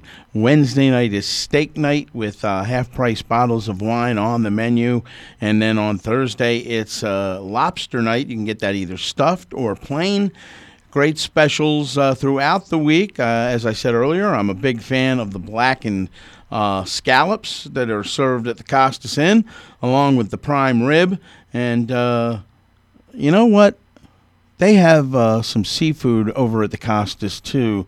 The uh, salmon St. Michael's, that's always very good, loaded with the, the uh, crab imperial, and uh, that that's certainly something you should check into. Great entertainment throughout the week. It's uh, Wednesday night is jazz night. Uh, Friday and Saturday, uh, some of the best rock and roll you'll hear in the area. It's all at 4100 North Point Boulevard. The Costas Inn. If you're going over for crabs, it's the kind of time of the year where you might want to call ahead, make those reservations to see whether or not Nick and Pete have the crabs in uh, stock, and uh, you want to do that. Give them a call and uh, go see them at the Costas Inn, 4100 North Point Boulevard. Okay, I'm getting an Italian cold cut with oil and vinegar. Turkey and Swiss with extra mayo for me. And I want a ham and cheese with everything. Before we go to the game, we go to Royal Farms. It's not football without a Royal Farm sub. At Royal Farms, it's all fresh and delicious. In this town, you don't tailgate with a hoagie, you tailgate with a Royal Farm sub and world famous chicken. Royal Farms, real fresh, real fast, real Baltimore. Check out Costa's Inn at 4100 North Point Boulevard. They're known far and wide for their great steamed crabs and crab cakes. And their nightly specials also include crab cake night on Monday, rib night on Tuesday, steak night on Wednesdays with a half price bottle of wine, and lobster night on Thursdays. Check out costasinn.com to find out more. And the delicious crab cakes are shipped anywhere. The latest edition of Press Box is available now. On the cover, Bill Ordine dives into the future of sports betting here in Maryland with the push for legalization having already played out in neighboring states. Plus, our annual college lacrosse outlook as we get to know the area's top men's and women's players, including Johns Hopkins' Joey Epstein and Maryland's Brindi Griffin. Press Box is available for free at over 500 area locations, including 60 Royal Farm stores. You can also find the entire edition as well as the best daily coverage of the Orioles, Ravens, and Terps at PressBoxOnline.com. Baltimore's favorite bar is just 771 feet from home plate. Sliders Bar and Grill, just steps from Camden Yards, is the perfect sports bar for Terps and Caps season with all the games on dozens of TVs. Sliders' daily specials include Mexican Monday, Wingding Wednesday, Bloody Brunch Sunday, and more with different drink specials every day of the week, including Fancy Clancy Pilsner. Find out about all of the parties and get info on having your own party or company event at slidersbaltimore.com. Sliders, one of Baltimore's original continuously operating bars. Catch all of the action at your neighborhood Glory Days Grill, voted best sports bar 18 times, where we have tons of TVs to catch every moment of every game. Enjoy $6.99 burgers on Mondays, $5.99 nachos on Thursdays, and other food and drink specials throughout every season to help you cheer on your favorite teams. Come in today and try something new from our seasonal menu. Glory Days Grill, great food, good sports. If it's happening in Baltimore sports and beyond, it's happening on Glenn Clark Radio. He is Mr. Trey Mancini. Thanks for having me on, guys. Glad to be back on. Ravens linebacker Matt Judon. Appreciate y'all. How y'all doing? He is Ravens kicker Justin Tucker. Thanks for having me. Adley Rutschman. Absolutely. Thanks for having me on. Coach Mark Turgeon. You bet, guys. How you guys doing? Joe Burrow. Thanks so much. I appreciate it. Thanks for having me on. Marlon Humphrey. Thank you, thank you, thank you. Coach Mike Locksley. Thanks for having me on. Jalen Stick Smith. Thanks for having me. The great Ray Lewis. Always good to be on. What's up, fellas? Hey, what's going on, Ed? Glenn and Kyle are live Monday through Friday, 10 a.m. to noon, and archived anytime. Watch facebook.com slash pressboxsports and listen to pressboxonline.com slash radio. All right, we are back on the Bat Around. uh, and apologies to Barry Weinberg. Uh, we had a bad number, and it was actually my bad, as Oh, okay. Mittermeier would say. Hmm. Uh, I had the. Are you going to fire Paul? Are you- No, I'm going to fire. Are we going to fire fire you like we fired Paul, or what? Yeah, I never fired. Oh, I see. never Anyway, Uh, uh, Orioles Orioles uh, and Braves at one o'clock. at The 1 lineup is today. out. Austin Hays in center field. Anthony Santander is the designated hitter. Renato Nunez at third. Ryan Mountcastle plays left field today. Okay. Uh, Pat Valaika at first base. Chan- Chance Sisco is the catcher. Okay. Okay. And uh, let's see, Mason Williams, right field. Jose Rondon, second base. Richie Martin is your shortstop. Okay, that's a look at the Orioles. And Chandler And Shepherd Chandler is starting. Shepherd is yeah. your starter. Yep. Yep. Uh, joining us right now is our sports person of the year for 2019. Not the athlete of the year. Who could hit lead off in any lineup? That's right. He is Mo Gaba. How are you, Mo? I'm good. How are you? We're good. You you know Craig Heist, don't you? Absolutely. Known as Heisty. Oh, hi. What's now? Now let's get something out of the way real quick before we start talking baseball, because we want to find out uh, exactly how excited you are because spring training games start today. But I want to go back to yesterday. I'm at home. I'm doing work on my computer, and all of a sudden, there's a a video that pops up on my computer of you at some party, and you are just dancing your butt off. Now, what? Where were you, and uh, where did you get those moves, boy? well, um, I was at Johns Hopkins, um, and we were raising money for the hospital. Okay. And I was just, and I was just dancing to music. I, I don't know where I got them. I just when I hear music, I just start dancing. Where did you learn to dance like that? You were pretty good. I didn't really have to learn. You didn't what? I'm sorry. Sorry, I didn't really have to learn. I just You start j- dancing. It comes natural. Comes natural. There you go. All right. Yeah. Is there any chance we could get you on Dancing with the Stars? hey Mo, uh, we know you've been uh, going undergoing some treatment. How you feeling right now? I'm doing all right. All right, and more importantly than you, because everybody's always concerned with the guy who's sick or the woman who's sick. But how's your Right. mom doing? It's the it's the caregiver. Mom's doing good. She is? She's actually sitting next to me right now. Is she? keep- hey, Sanzi, how you doing? I'm okay. And Craig guys? Craig Heist says And- hello to you. Sanzi. Hello, and uh, I got to tell you, you're you're absolutely right. Every day is should be wine of the week day. I'm I'm convinced of that. So, so you're feeling pretty good right now. Let me ask you a question. Does the fact that spring training has started, does that mean anything to you at all? I don't really pay attention to the spring training games. I'm most looking forward to the um regular season. Okay, I got that. You know, your buddy Scott Garceau is now going to be doing some games on MASN. He's going to be. I doing, heard. He's going to be doing 52 games, including. Well, no, that's not included in the 52. He's doing tomorrow's game with Ben McDonald from Sarasota. Oh, Yeah, Yes, he'll be on the TV tomorrow. on MASN. okay.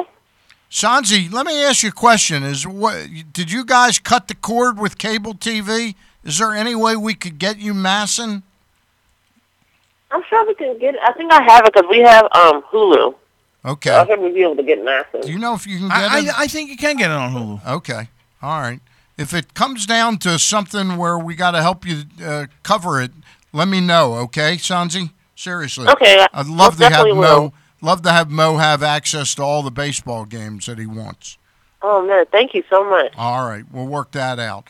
Um, Thank you. Mo, uh, who are you most interested? I mean, do you think? I know you've become pretty friendly with Trey Mancini. Uh, do you think he can have another big year for the Orioles? Yeah, I think he can. What do you think so special about him? And I'm not even talking about as a player. What makes him such a special person? He's really nice. That's pretty simple. That's that, yeah. Yeah. I think everybody in the world should take that advice right there. Just be nice. He is seriously. I've covered the Orioles now since 1981, so that's what's that? 19 and so it's 39, 39 years. years. I would say he is in all the time, and there have been some other great guys. Kenny Singleton was a great guy. Um, you know, uh, too many to, to mention. Adam Jones was a good guy. I think Yeah. Trey. I think Trey Mancini is one of the nicest people to ever put on that black and orange uniform.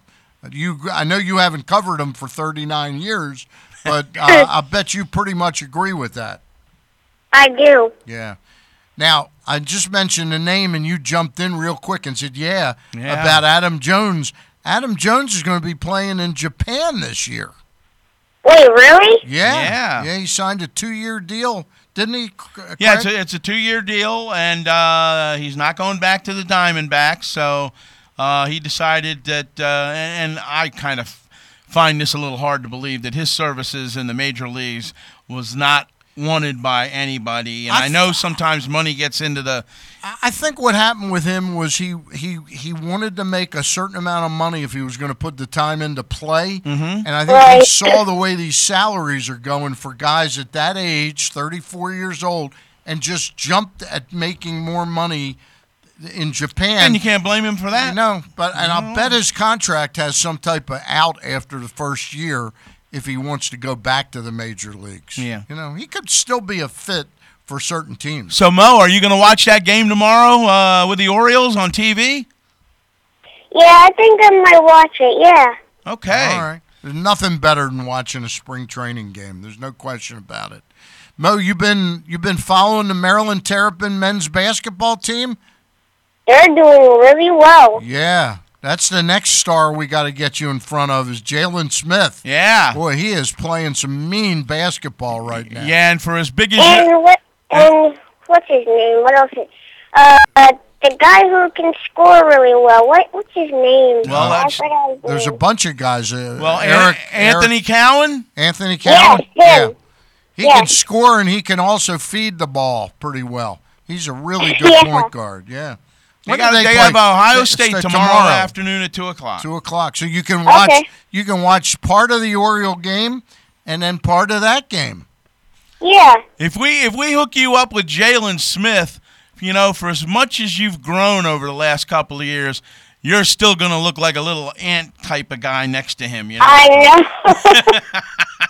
Hey, there was a story you got to meet uh, the night we had you out there at Chick Fil A, uh, uh, Nottingham Square.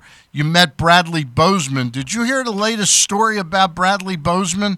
He and his wife. No. He and his wife are Google this, Craig, as I talk about it. He and his wife Nikki are traveling across the country, and they're speaking in front of sixteen thousand kids with an Wow. anti, with an anti-bullying message. They're going. They're driving around the country, going to like a hundred schools and talking in front of sixteen thousand. But here's the thing to Google: Bradley Bozeman eats Texas-sized steak. He ate a 72 ounce steak in, I think, in Austin, Texas. That's a pretty Wait, you big. said you said Bradley Bozeman eats X-size steak? He, Texas Texas size. Texas size. Oh, Texas size Yeah, steak. his steak is like if you go out and eat a steak tonight. If your mom takes you to to uh, Outback, the steak is about six ounces, right? Maybe eight Yeah, ounces, okay. Eight ounces, maybe yeah. ten ounces. Yeah. He ate a seventy-two ounce steak in Whoa. one in one sitting. And the sides to go with it. Wow. Yeah. Six five three Seventy-two seventeen. ounces. What's that? Six five three Seventy-two seventeen. ounces. I'm sorry, Mo. Go ahead. Seventy-two ounces. Seventy-two ounce steak. That is a lot. Yeah, that's like a side of that's like a side of beef. That's like what they cut off of the the cow, you know, the steer. They cut that off, Yeah. and that's supposed to be like ten steaks. He ate the he ate the equivalent to like eight to ten steaks. So he basically ate the whole cow. Wow. wow. I couldn't even eat that much. Yeah. No. But we'd we'd have fun asking you to though. we we'd have we'd have fun trying to. Yeah. That roughly means if we could fit it in the freezer, that would have been enough steak for you for the whole winter this year. Your Yeah. mom would have cut off like seven ounces at a time. Exactly. Yeah. Well, I heard I heard Stan say that you're you're you're going through another treatment right now, right? Yes. Okay. Now, when you eventually beat this thing, and we know you're going to, I posted something on your your your your what your mom posted yesterday. When we finally uh-huh. when we finally defeat this thing, what are you going to say? I finally beat you, cancer. That's right. and what else we're going to say? We're going to say you can Put it on the board. Yes. Yes. Hey Mo, before we let you go, uh, got to ask you a question. Did you get what was the press box being on the cover of press box with Lamar Jackson and all the the push that it got out in the media? Did it? Did, did you get much buzz from people about it? I did get a lot. Yeah. Not as much as not as much as I thought I would, but I Right. did get a lot. All right. Well, that's good. That's really good. Because usually when usually when people get some type of award, Yep. like everybody knows about it. Yep. Yep. Yep. Yep. Yep. Well, that's we got to get you a Nobel Peace Prize. then everybody will know about it. Hey, one of the things, one of the things that's incredible, and it gets lost in the shuffle with you. Uh, I know your mom put up a post on Facebook about, I think it was about ten or twelve days ago, that you just you just got honor, you got honors in school. honor roll, yeah, Honor, on my honor report roll, card. yeah. Wow, For grades, that absolutely. is unbelievable. Craig Heist and I combined never made honor roll. I got to tell you, for you, with all you got going on, that's the equivalent of eating a 72 ounce steak. That's right. I don't think that's the equivalent, but I could say it's up there with it. Yeah, well, there you go. All right. Hey, Mo, we're, we we're found- in the media, Mo. So every every time I got an F, I always thought free. Oh. Hey, we appreciate you and your mom coming on and chatting with us this morning. Um, you know, there's a big fight tonight. Are you a fight fan? A what? A big fight tonight, a heavyweight championship Oh, a fight. fight, a fight. Um, I don't usually watch them because they're so they're so late. They're Yeah. so late at night. This one is really late. It's going to be about 11:30 tonight. I'll probably be I'll probably be asleep by then. That, that makes that makes two of us. Listen to the listen to the size of these two fighters, Mo. Deontay Wilder, who's 34 years old, is 42 0 and 1. That means 42 wins, no losses, and one draw. He's uh-huh. six foot seven, 231 pounds, and he's oh, fighting. gosh. he's fighting Tyson Fury, who's 29 0 and 1, and their one draw was against each other the last time they fought. He is 6'9", 273 pounds. Wow. That's a big boy there. They could probably eat Bradley Bozeman. Yeah. Yeah, the two of them. All right. Hey, Mo, we really appreciate your coming on this morning. You sound fantastic. Keep up the good work, okay? All right, thank you. All right. We love you. We'll see you, Mo. All right. All See ya. right. All right. There he goes. Mo Gaba. He's the best. They don't make him any better than that. Nah, kid. what a kid! What a great kid. Yep. Yep. He is a great kid. Um, I'm going to read something while while we get Richard Justice on the line. I'm going to remind folks that we're broadcasting from the live casino hotel studio. That has gotten missed a couple times today. Live Casino Hotel Studio is where we are broadcasting today, and it's the same place Glenn Clark broadcasts Monday through Friday. Uh, the Bat Around is presented by Mobil 1. Mobil 1 full synthetic motor oil helps extend engine life. Visit your local Jiffy Lube service center and ask for Mobil 1. And then we'll tell you real quick about Real Barbecue and an amazing selection of whiskey and microbrews. When you come to Blue Pit Barbecue in Hampden, you get the cool atmosphere and the best barbecue in the area, all made fresh and smoked every day, open for lunch and open late. Blue Pit is also great for parties and events. Go to bluepitbbq.com for menus and directions. And joining us now is one of the best darn baseball writers anywhere. He's in fact he's one of the best sports writers anywhere because he used to cover a lot of other things, including Redskin football for a long time. He is Richard Justice, who is with MLB.com. Richard, how are you? I'm good, Stan. How are you? Good, Richard. Before we talk baseball, Bradley Bozeman, who's an offensive lineman with the Baltimore Ravens, he and his wife are on a uh, cross country trip where they are going to talk to 16,000 kids at about 100 schools across the country um, with an anti bullying message. We understand that he was in, I think it was in Austin, Texas, correct? Yeah. He just ate a 72 ounce steak at one sitting, plus all the fixings. Um, is that a big thing throughout the state of Texas? Like, Now, wait a minute. Was that Austin or Amarillo? Was it Amarillo? Might have been- Austin? might have been might have been Amarillo, Amarillo. Might have yeah, been 'cause Amarillo. if you eat that, it's a, the big. I think it's called the Big Tex Steakhouse. It's very famous. Yep. Um, and if you finish the steak and the trimmings, it's free. It's been on that Guy Fieri show. Is that Okay. the guy that tries to eat the weird stuff? Yeah, I've been there. Uh, it's um, Amarillo, Texas. But That's you didn't. You didn't need a 72 ounce steak, though, pal. I know Richard No, Justice. I mean, no, no. But uh, it's a it's a very famous place. Amarillo is a good place to live. You guys ought to look into it. All right. Well, we're not. Li- They had a legendary sports editor there named Putt Powell, known all over the Southwest Conference. really? Okay. That sounds Bud good. Powell. And what's the name of the steakhouse? I think it's the Big Tex. The It's Big Tex, famous. that's what it is. Just That's goo- what it if you Google famous Amarillo Steakhouse, it'll come up, and you get that one free, and they put your name on the wall and all and That's all of great. That's great. And do do you have a time limit? Like, it's got to be. Oh within. yeah, an I think there I think there is a time limit. I think it's an hour. Hour, I okay. w- I wouldn't swear to that. My, my name. time I was there, my name has my been on and I- several walls. You're in the Costas Inn well, Wall of You Shame. know, uh, we had a, a ball writer in Dallas that liked to eat, and uh, we were going to send him out to the Big Tex to do a a recre an outdoors piece. like, eh, just uh, leave the bass tournament alone this week. Could you go try to eat one of those steaks? And the joke would be that he'd go, "Are, are we going to have pie now?" Hey, Richard, uh, we've got you on. We know you live in Houston year round, and uh, 2017 you had that terrible, terrible flooding, and the Houston Astros were like sort of a bright, shining light that made everything a little bit more tolerable and helped the you know uh, helped the citizenry get through that. And now, what's happened? How do you reflect on on that right now?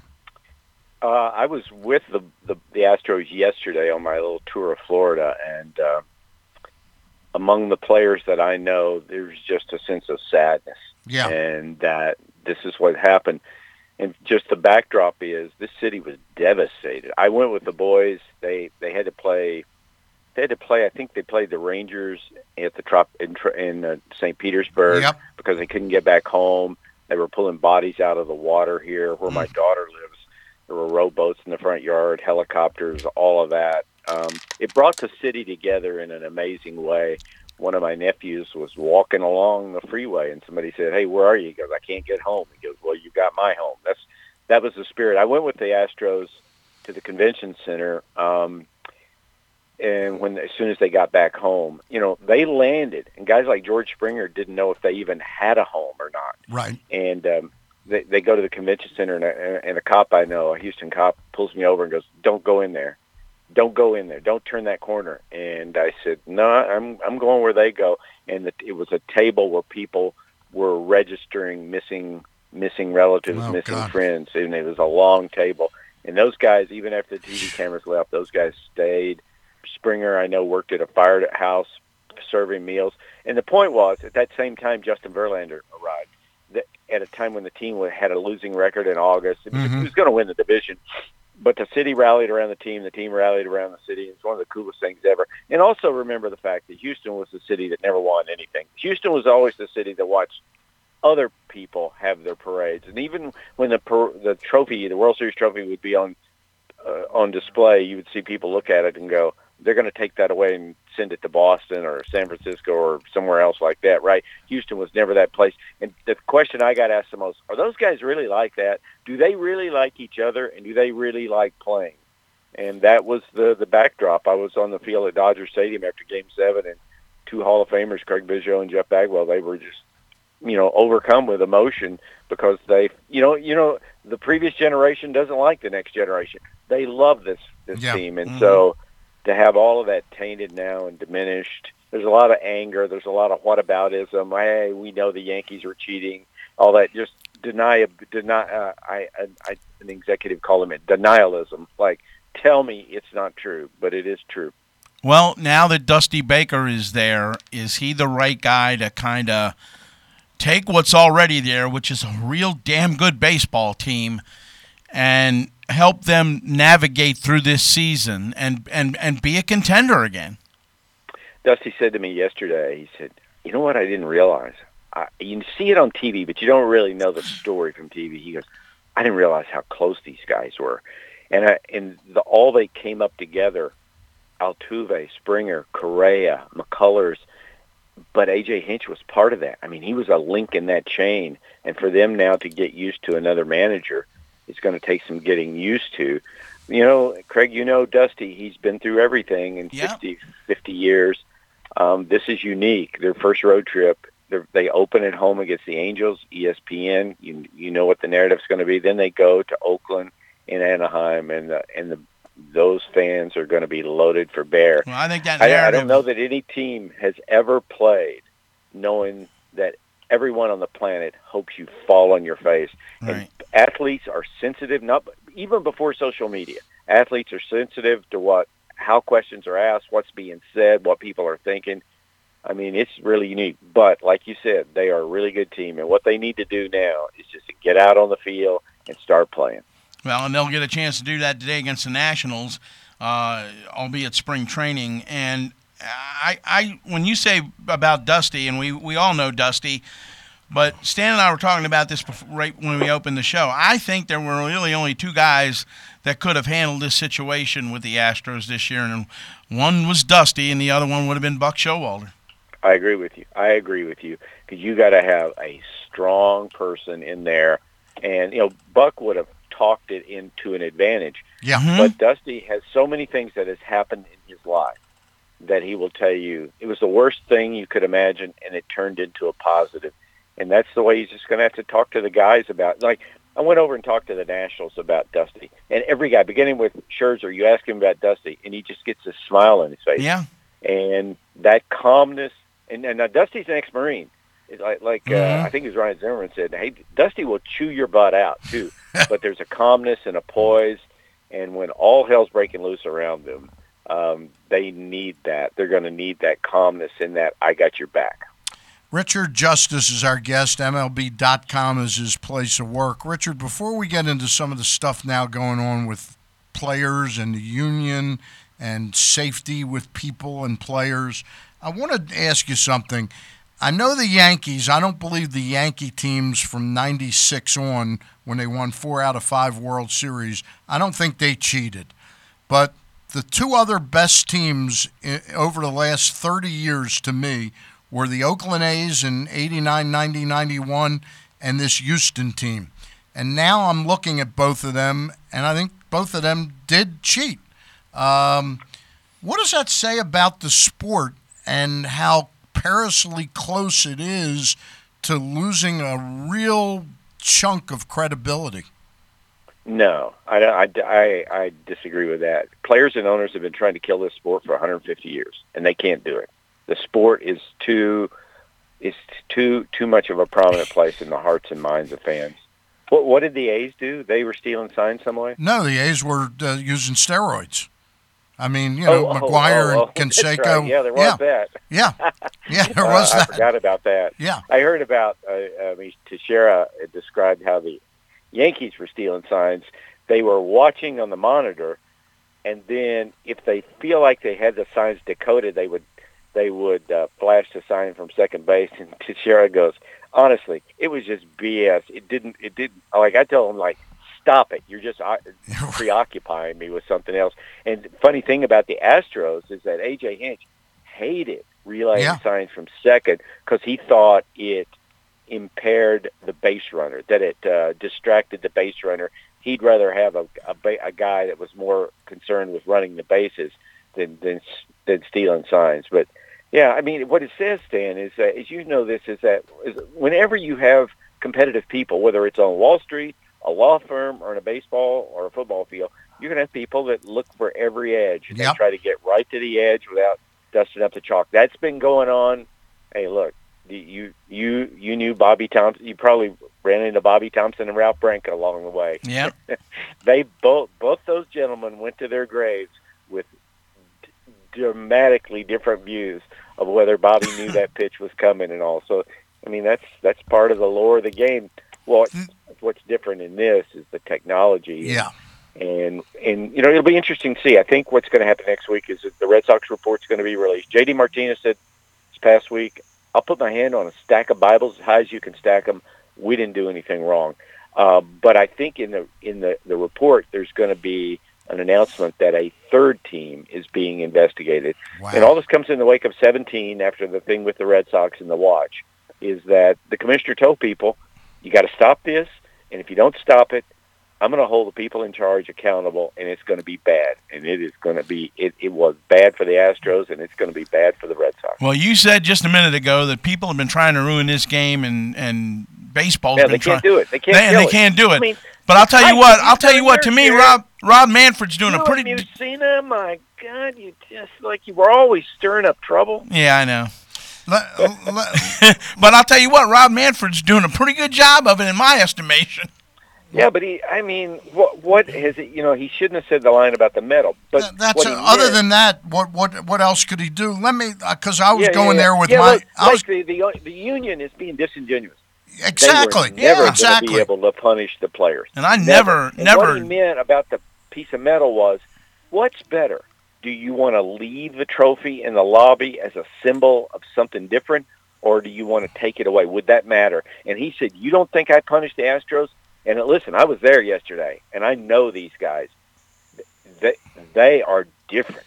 They, there is a sadness. One particular player in particular, a famous player, there's a sadness about him that like every the one thing that's hard to get back when you lose it is your good name, and their good name is gone. And the, what that you know, Jon Heyman um, tweeted a photo of the the big H with the World Series sign in front of the complex two days ago and said, "Remember when this meant something different? It was one of those feel good stories. You love this team, Yep.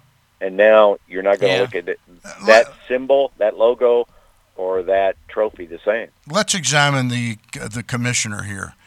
I think there was a slight missed opportunity here where I I almost think that the the punishments might have been announced with the commissioner and Tony Clark together uh, because I, I agree with you. I, I don't think the union's being disingenuous. I think the players like Justin Turner, Cody Bellinger, Nick Markakis, they're being disingenuous to, to say what kind of punishment should have happened because I'd love to see a public vote right now of the Players Association, all the players vote hands up or down on player penalties, player suspensions. But, but who do, who what players are you going to penalize?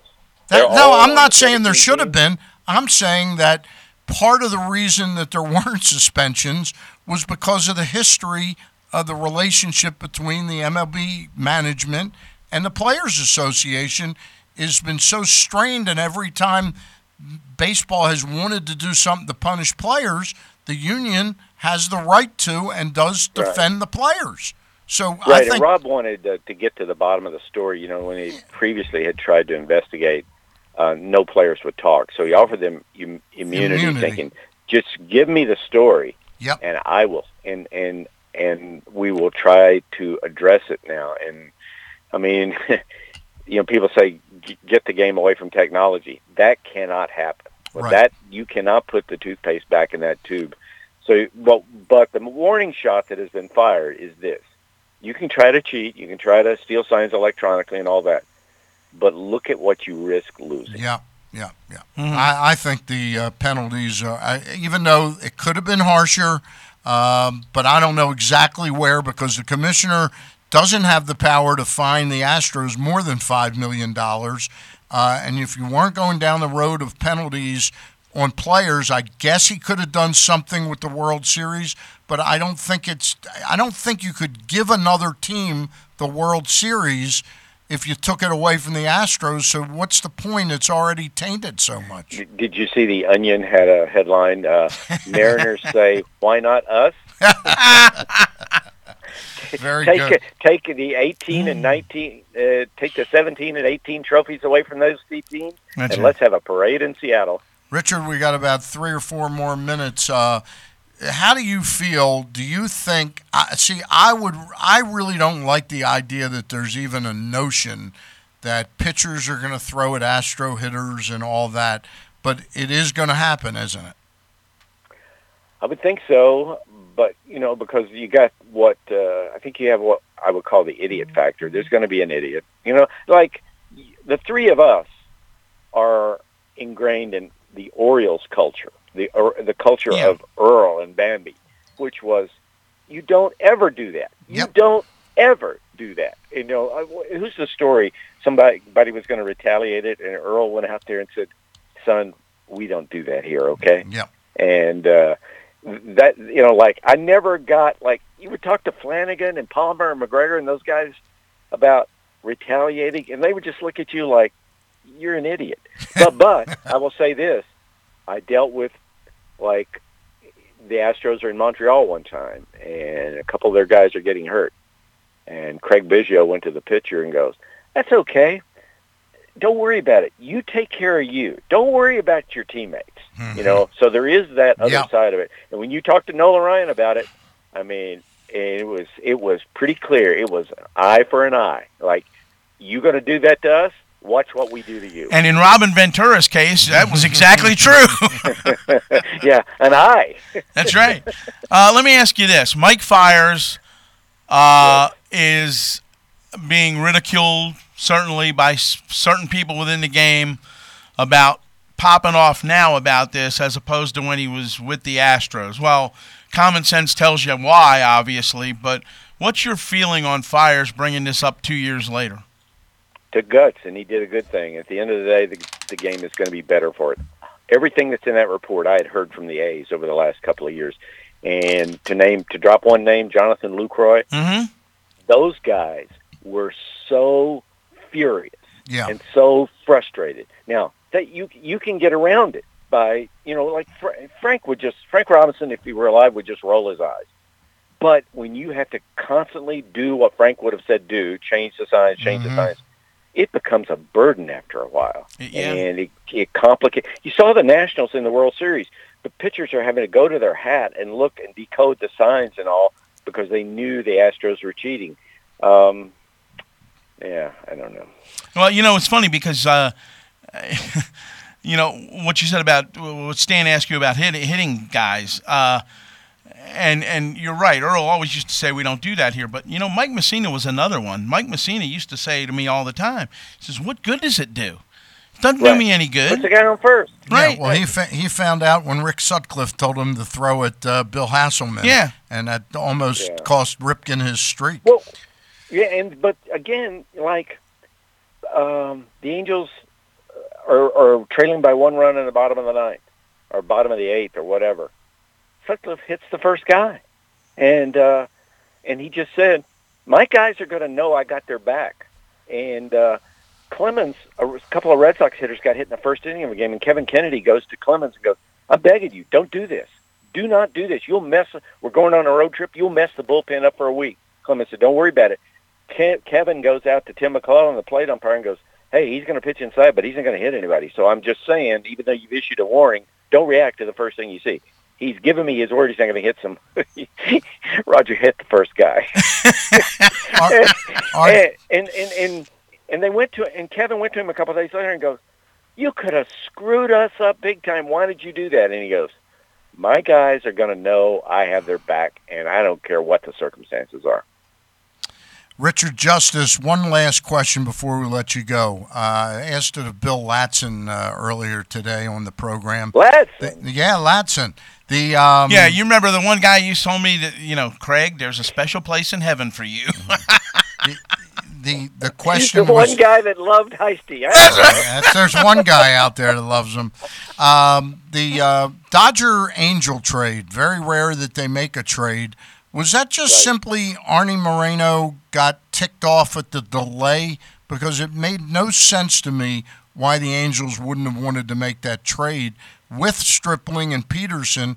I think they got a much better chance of contending.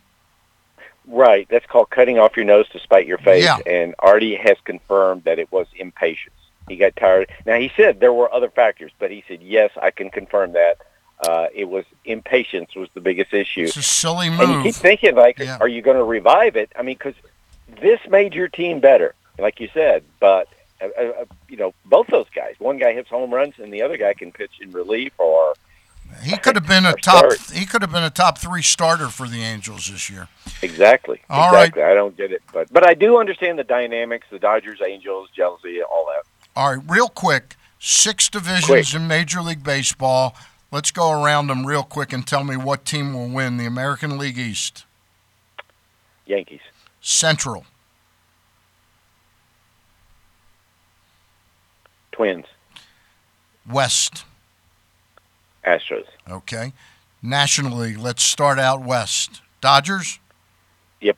Okay. How about Central? That, that's a tough division.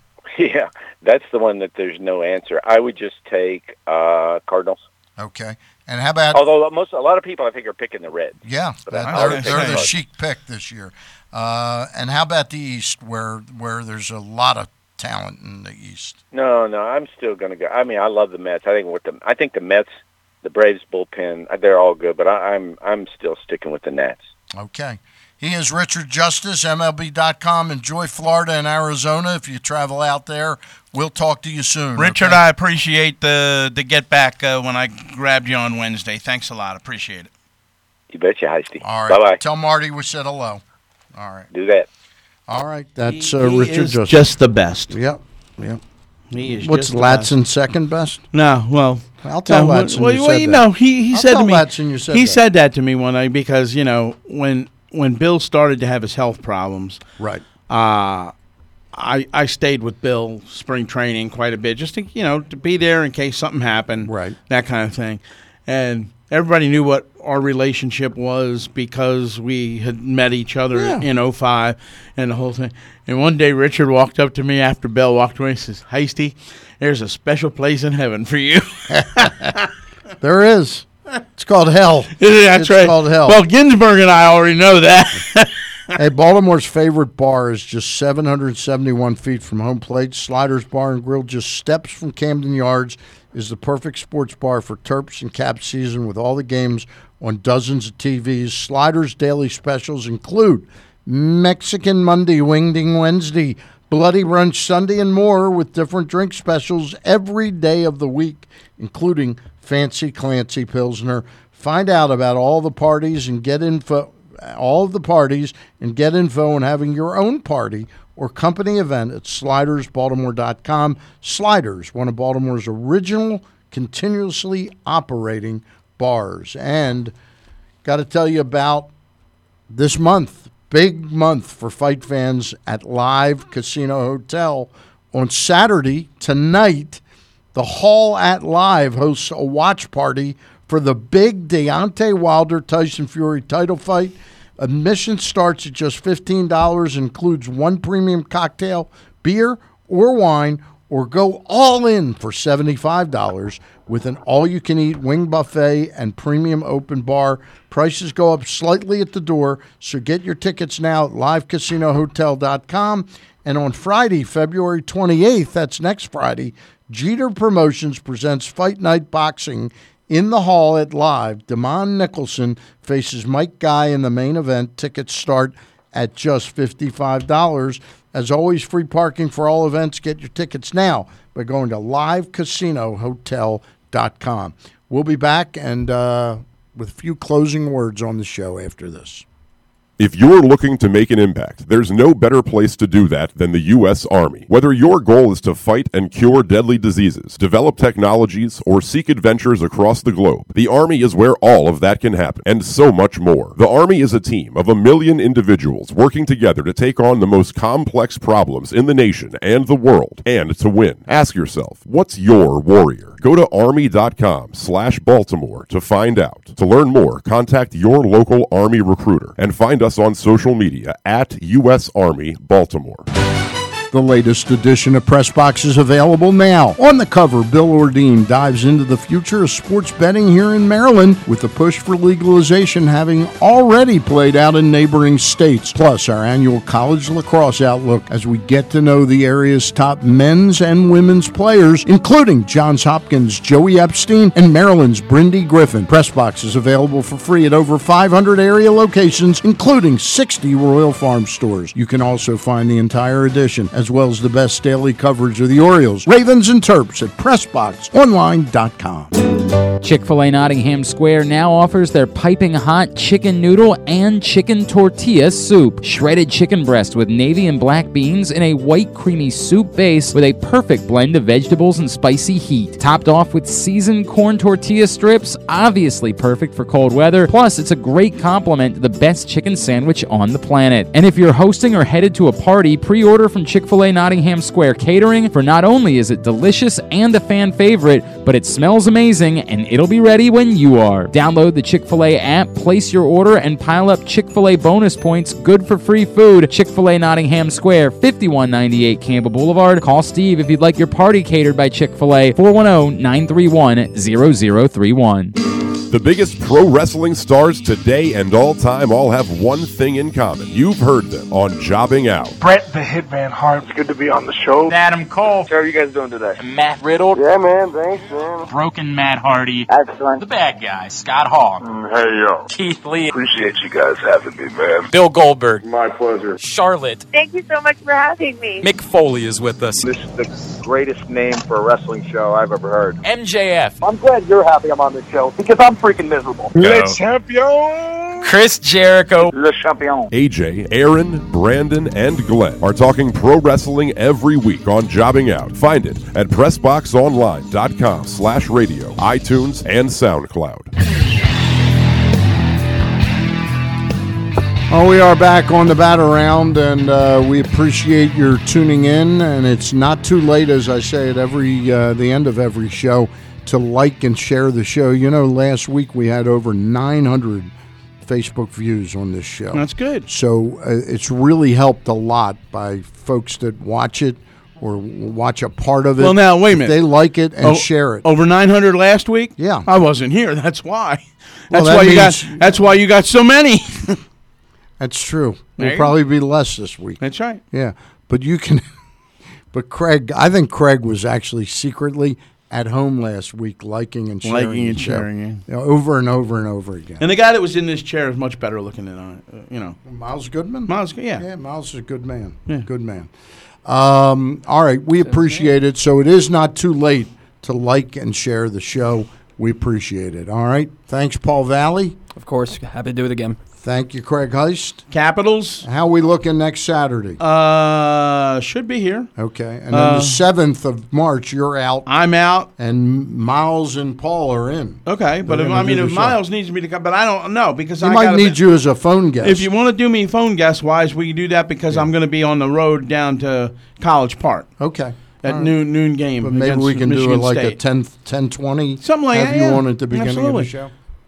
And uh, To? I apologize again. It turned out that our mistake, uh, my mistranscribed a phone number. That's why I hate when people you say, "Can you send me so and so's number?" They send you the contact um, info. The in, but they send it like you don't see the number. You got to press on the guy's contact. in- Right, right, right. Hold on a second. Wait a minute. What's it called? There it is. It's called Barry Weinberg View Contact. View contact. Yeah. So instead of me seeing the number, so then of course I clicked on that and it had the right number. I wrote it down wrong. So it's my fault. But Barry Weinberg, who has written a book called Eating My Way Through Baseball, will be a speaker tomorrow morning at Oheb Shalom Synagogue tomorrow morning at 9:30 a.m. 7310 Park Heights Avenue. Uh, the phone number over there is 410 358 0105. 358 0105. Uh, he'll be a guest tomorrow, and I'm sure he'll sign copies of the book tomorrow. So please try and stop by Oheb Shalom Synagogue. It's called Har Sinai Oheb Shalom on Park Heights Avenue, 7310. I think it starts at 9:30 tomorrow. Now, th- those should be some interesting stories too tomorrow. Barry's a good guy. He's a good guy, and also uh, anybody that's ever traveled in this game of baseball, and have had the privilege of traveling, and I did for a few years with the Orioles. Uh, restaurants are a big deal. There's no question about it. I started to tell you that thing about Howard Bender and Jim Bowden. Right. I want to try and get them on Bender's show. All they t- talk about, the two of them, Bowden talks about the best restaurant all the time in Mhm. different cities. Yeah. So, all right. And our congratulations to Bradley Bozeman for eating a 72 ounce steak at Big Tex. I think it's, it's Yeah. called In Big Tex. Amarillo. Amarillo, not Austin. All right. Uh, thanks to Paul Valle, Craig Heist. I'm Stan the Fan. We're out of here. Like and share the show. Like and share the show. Thanks.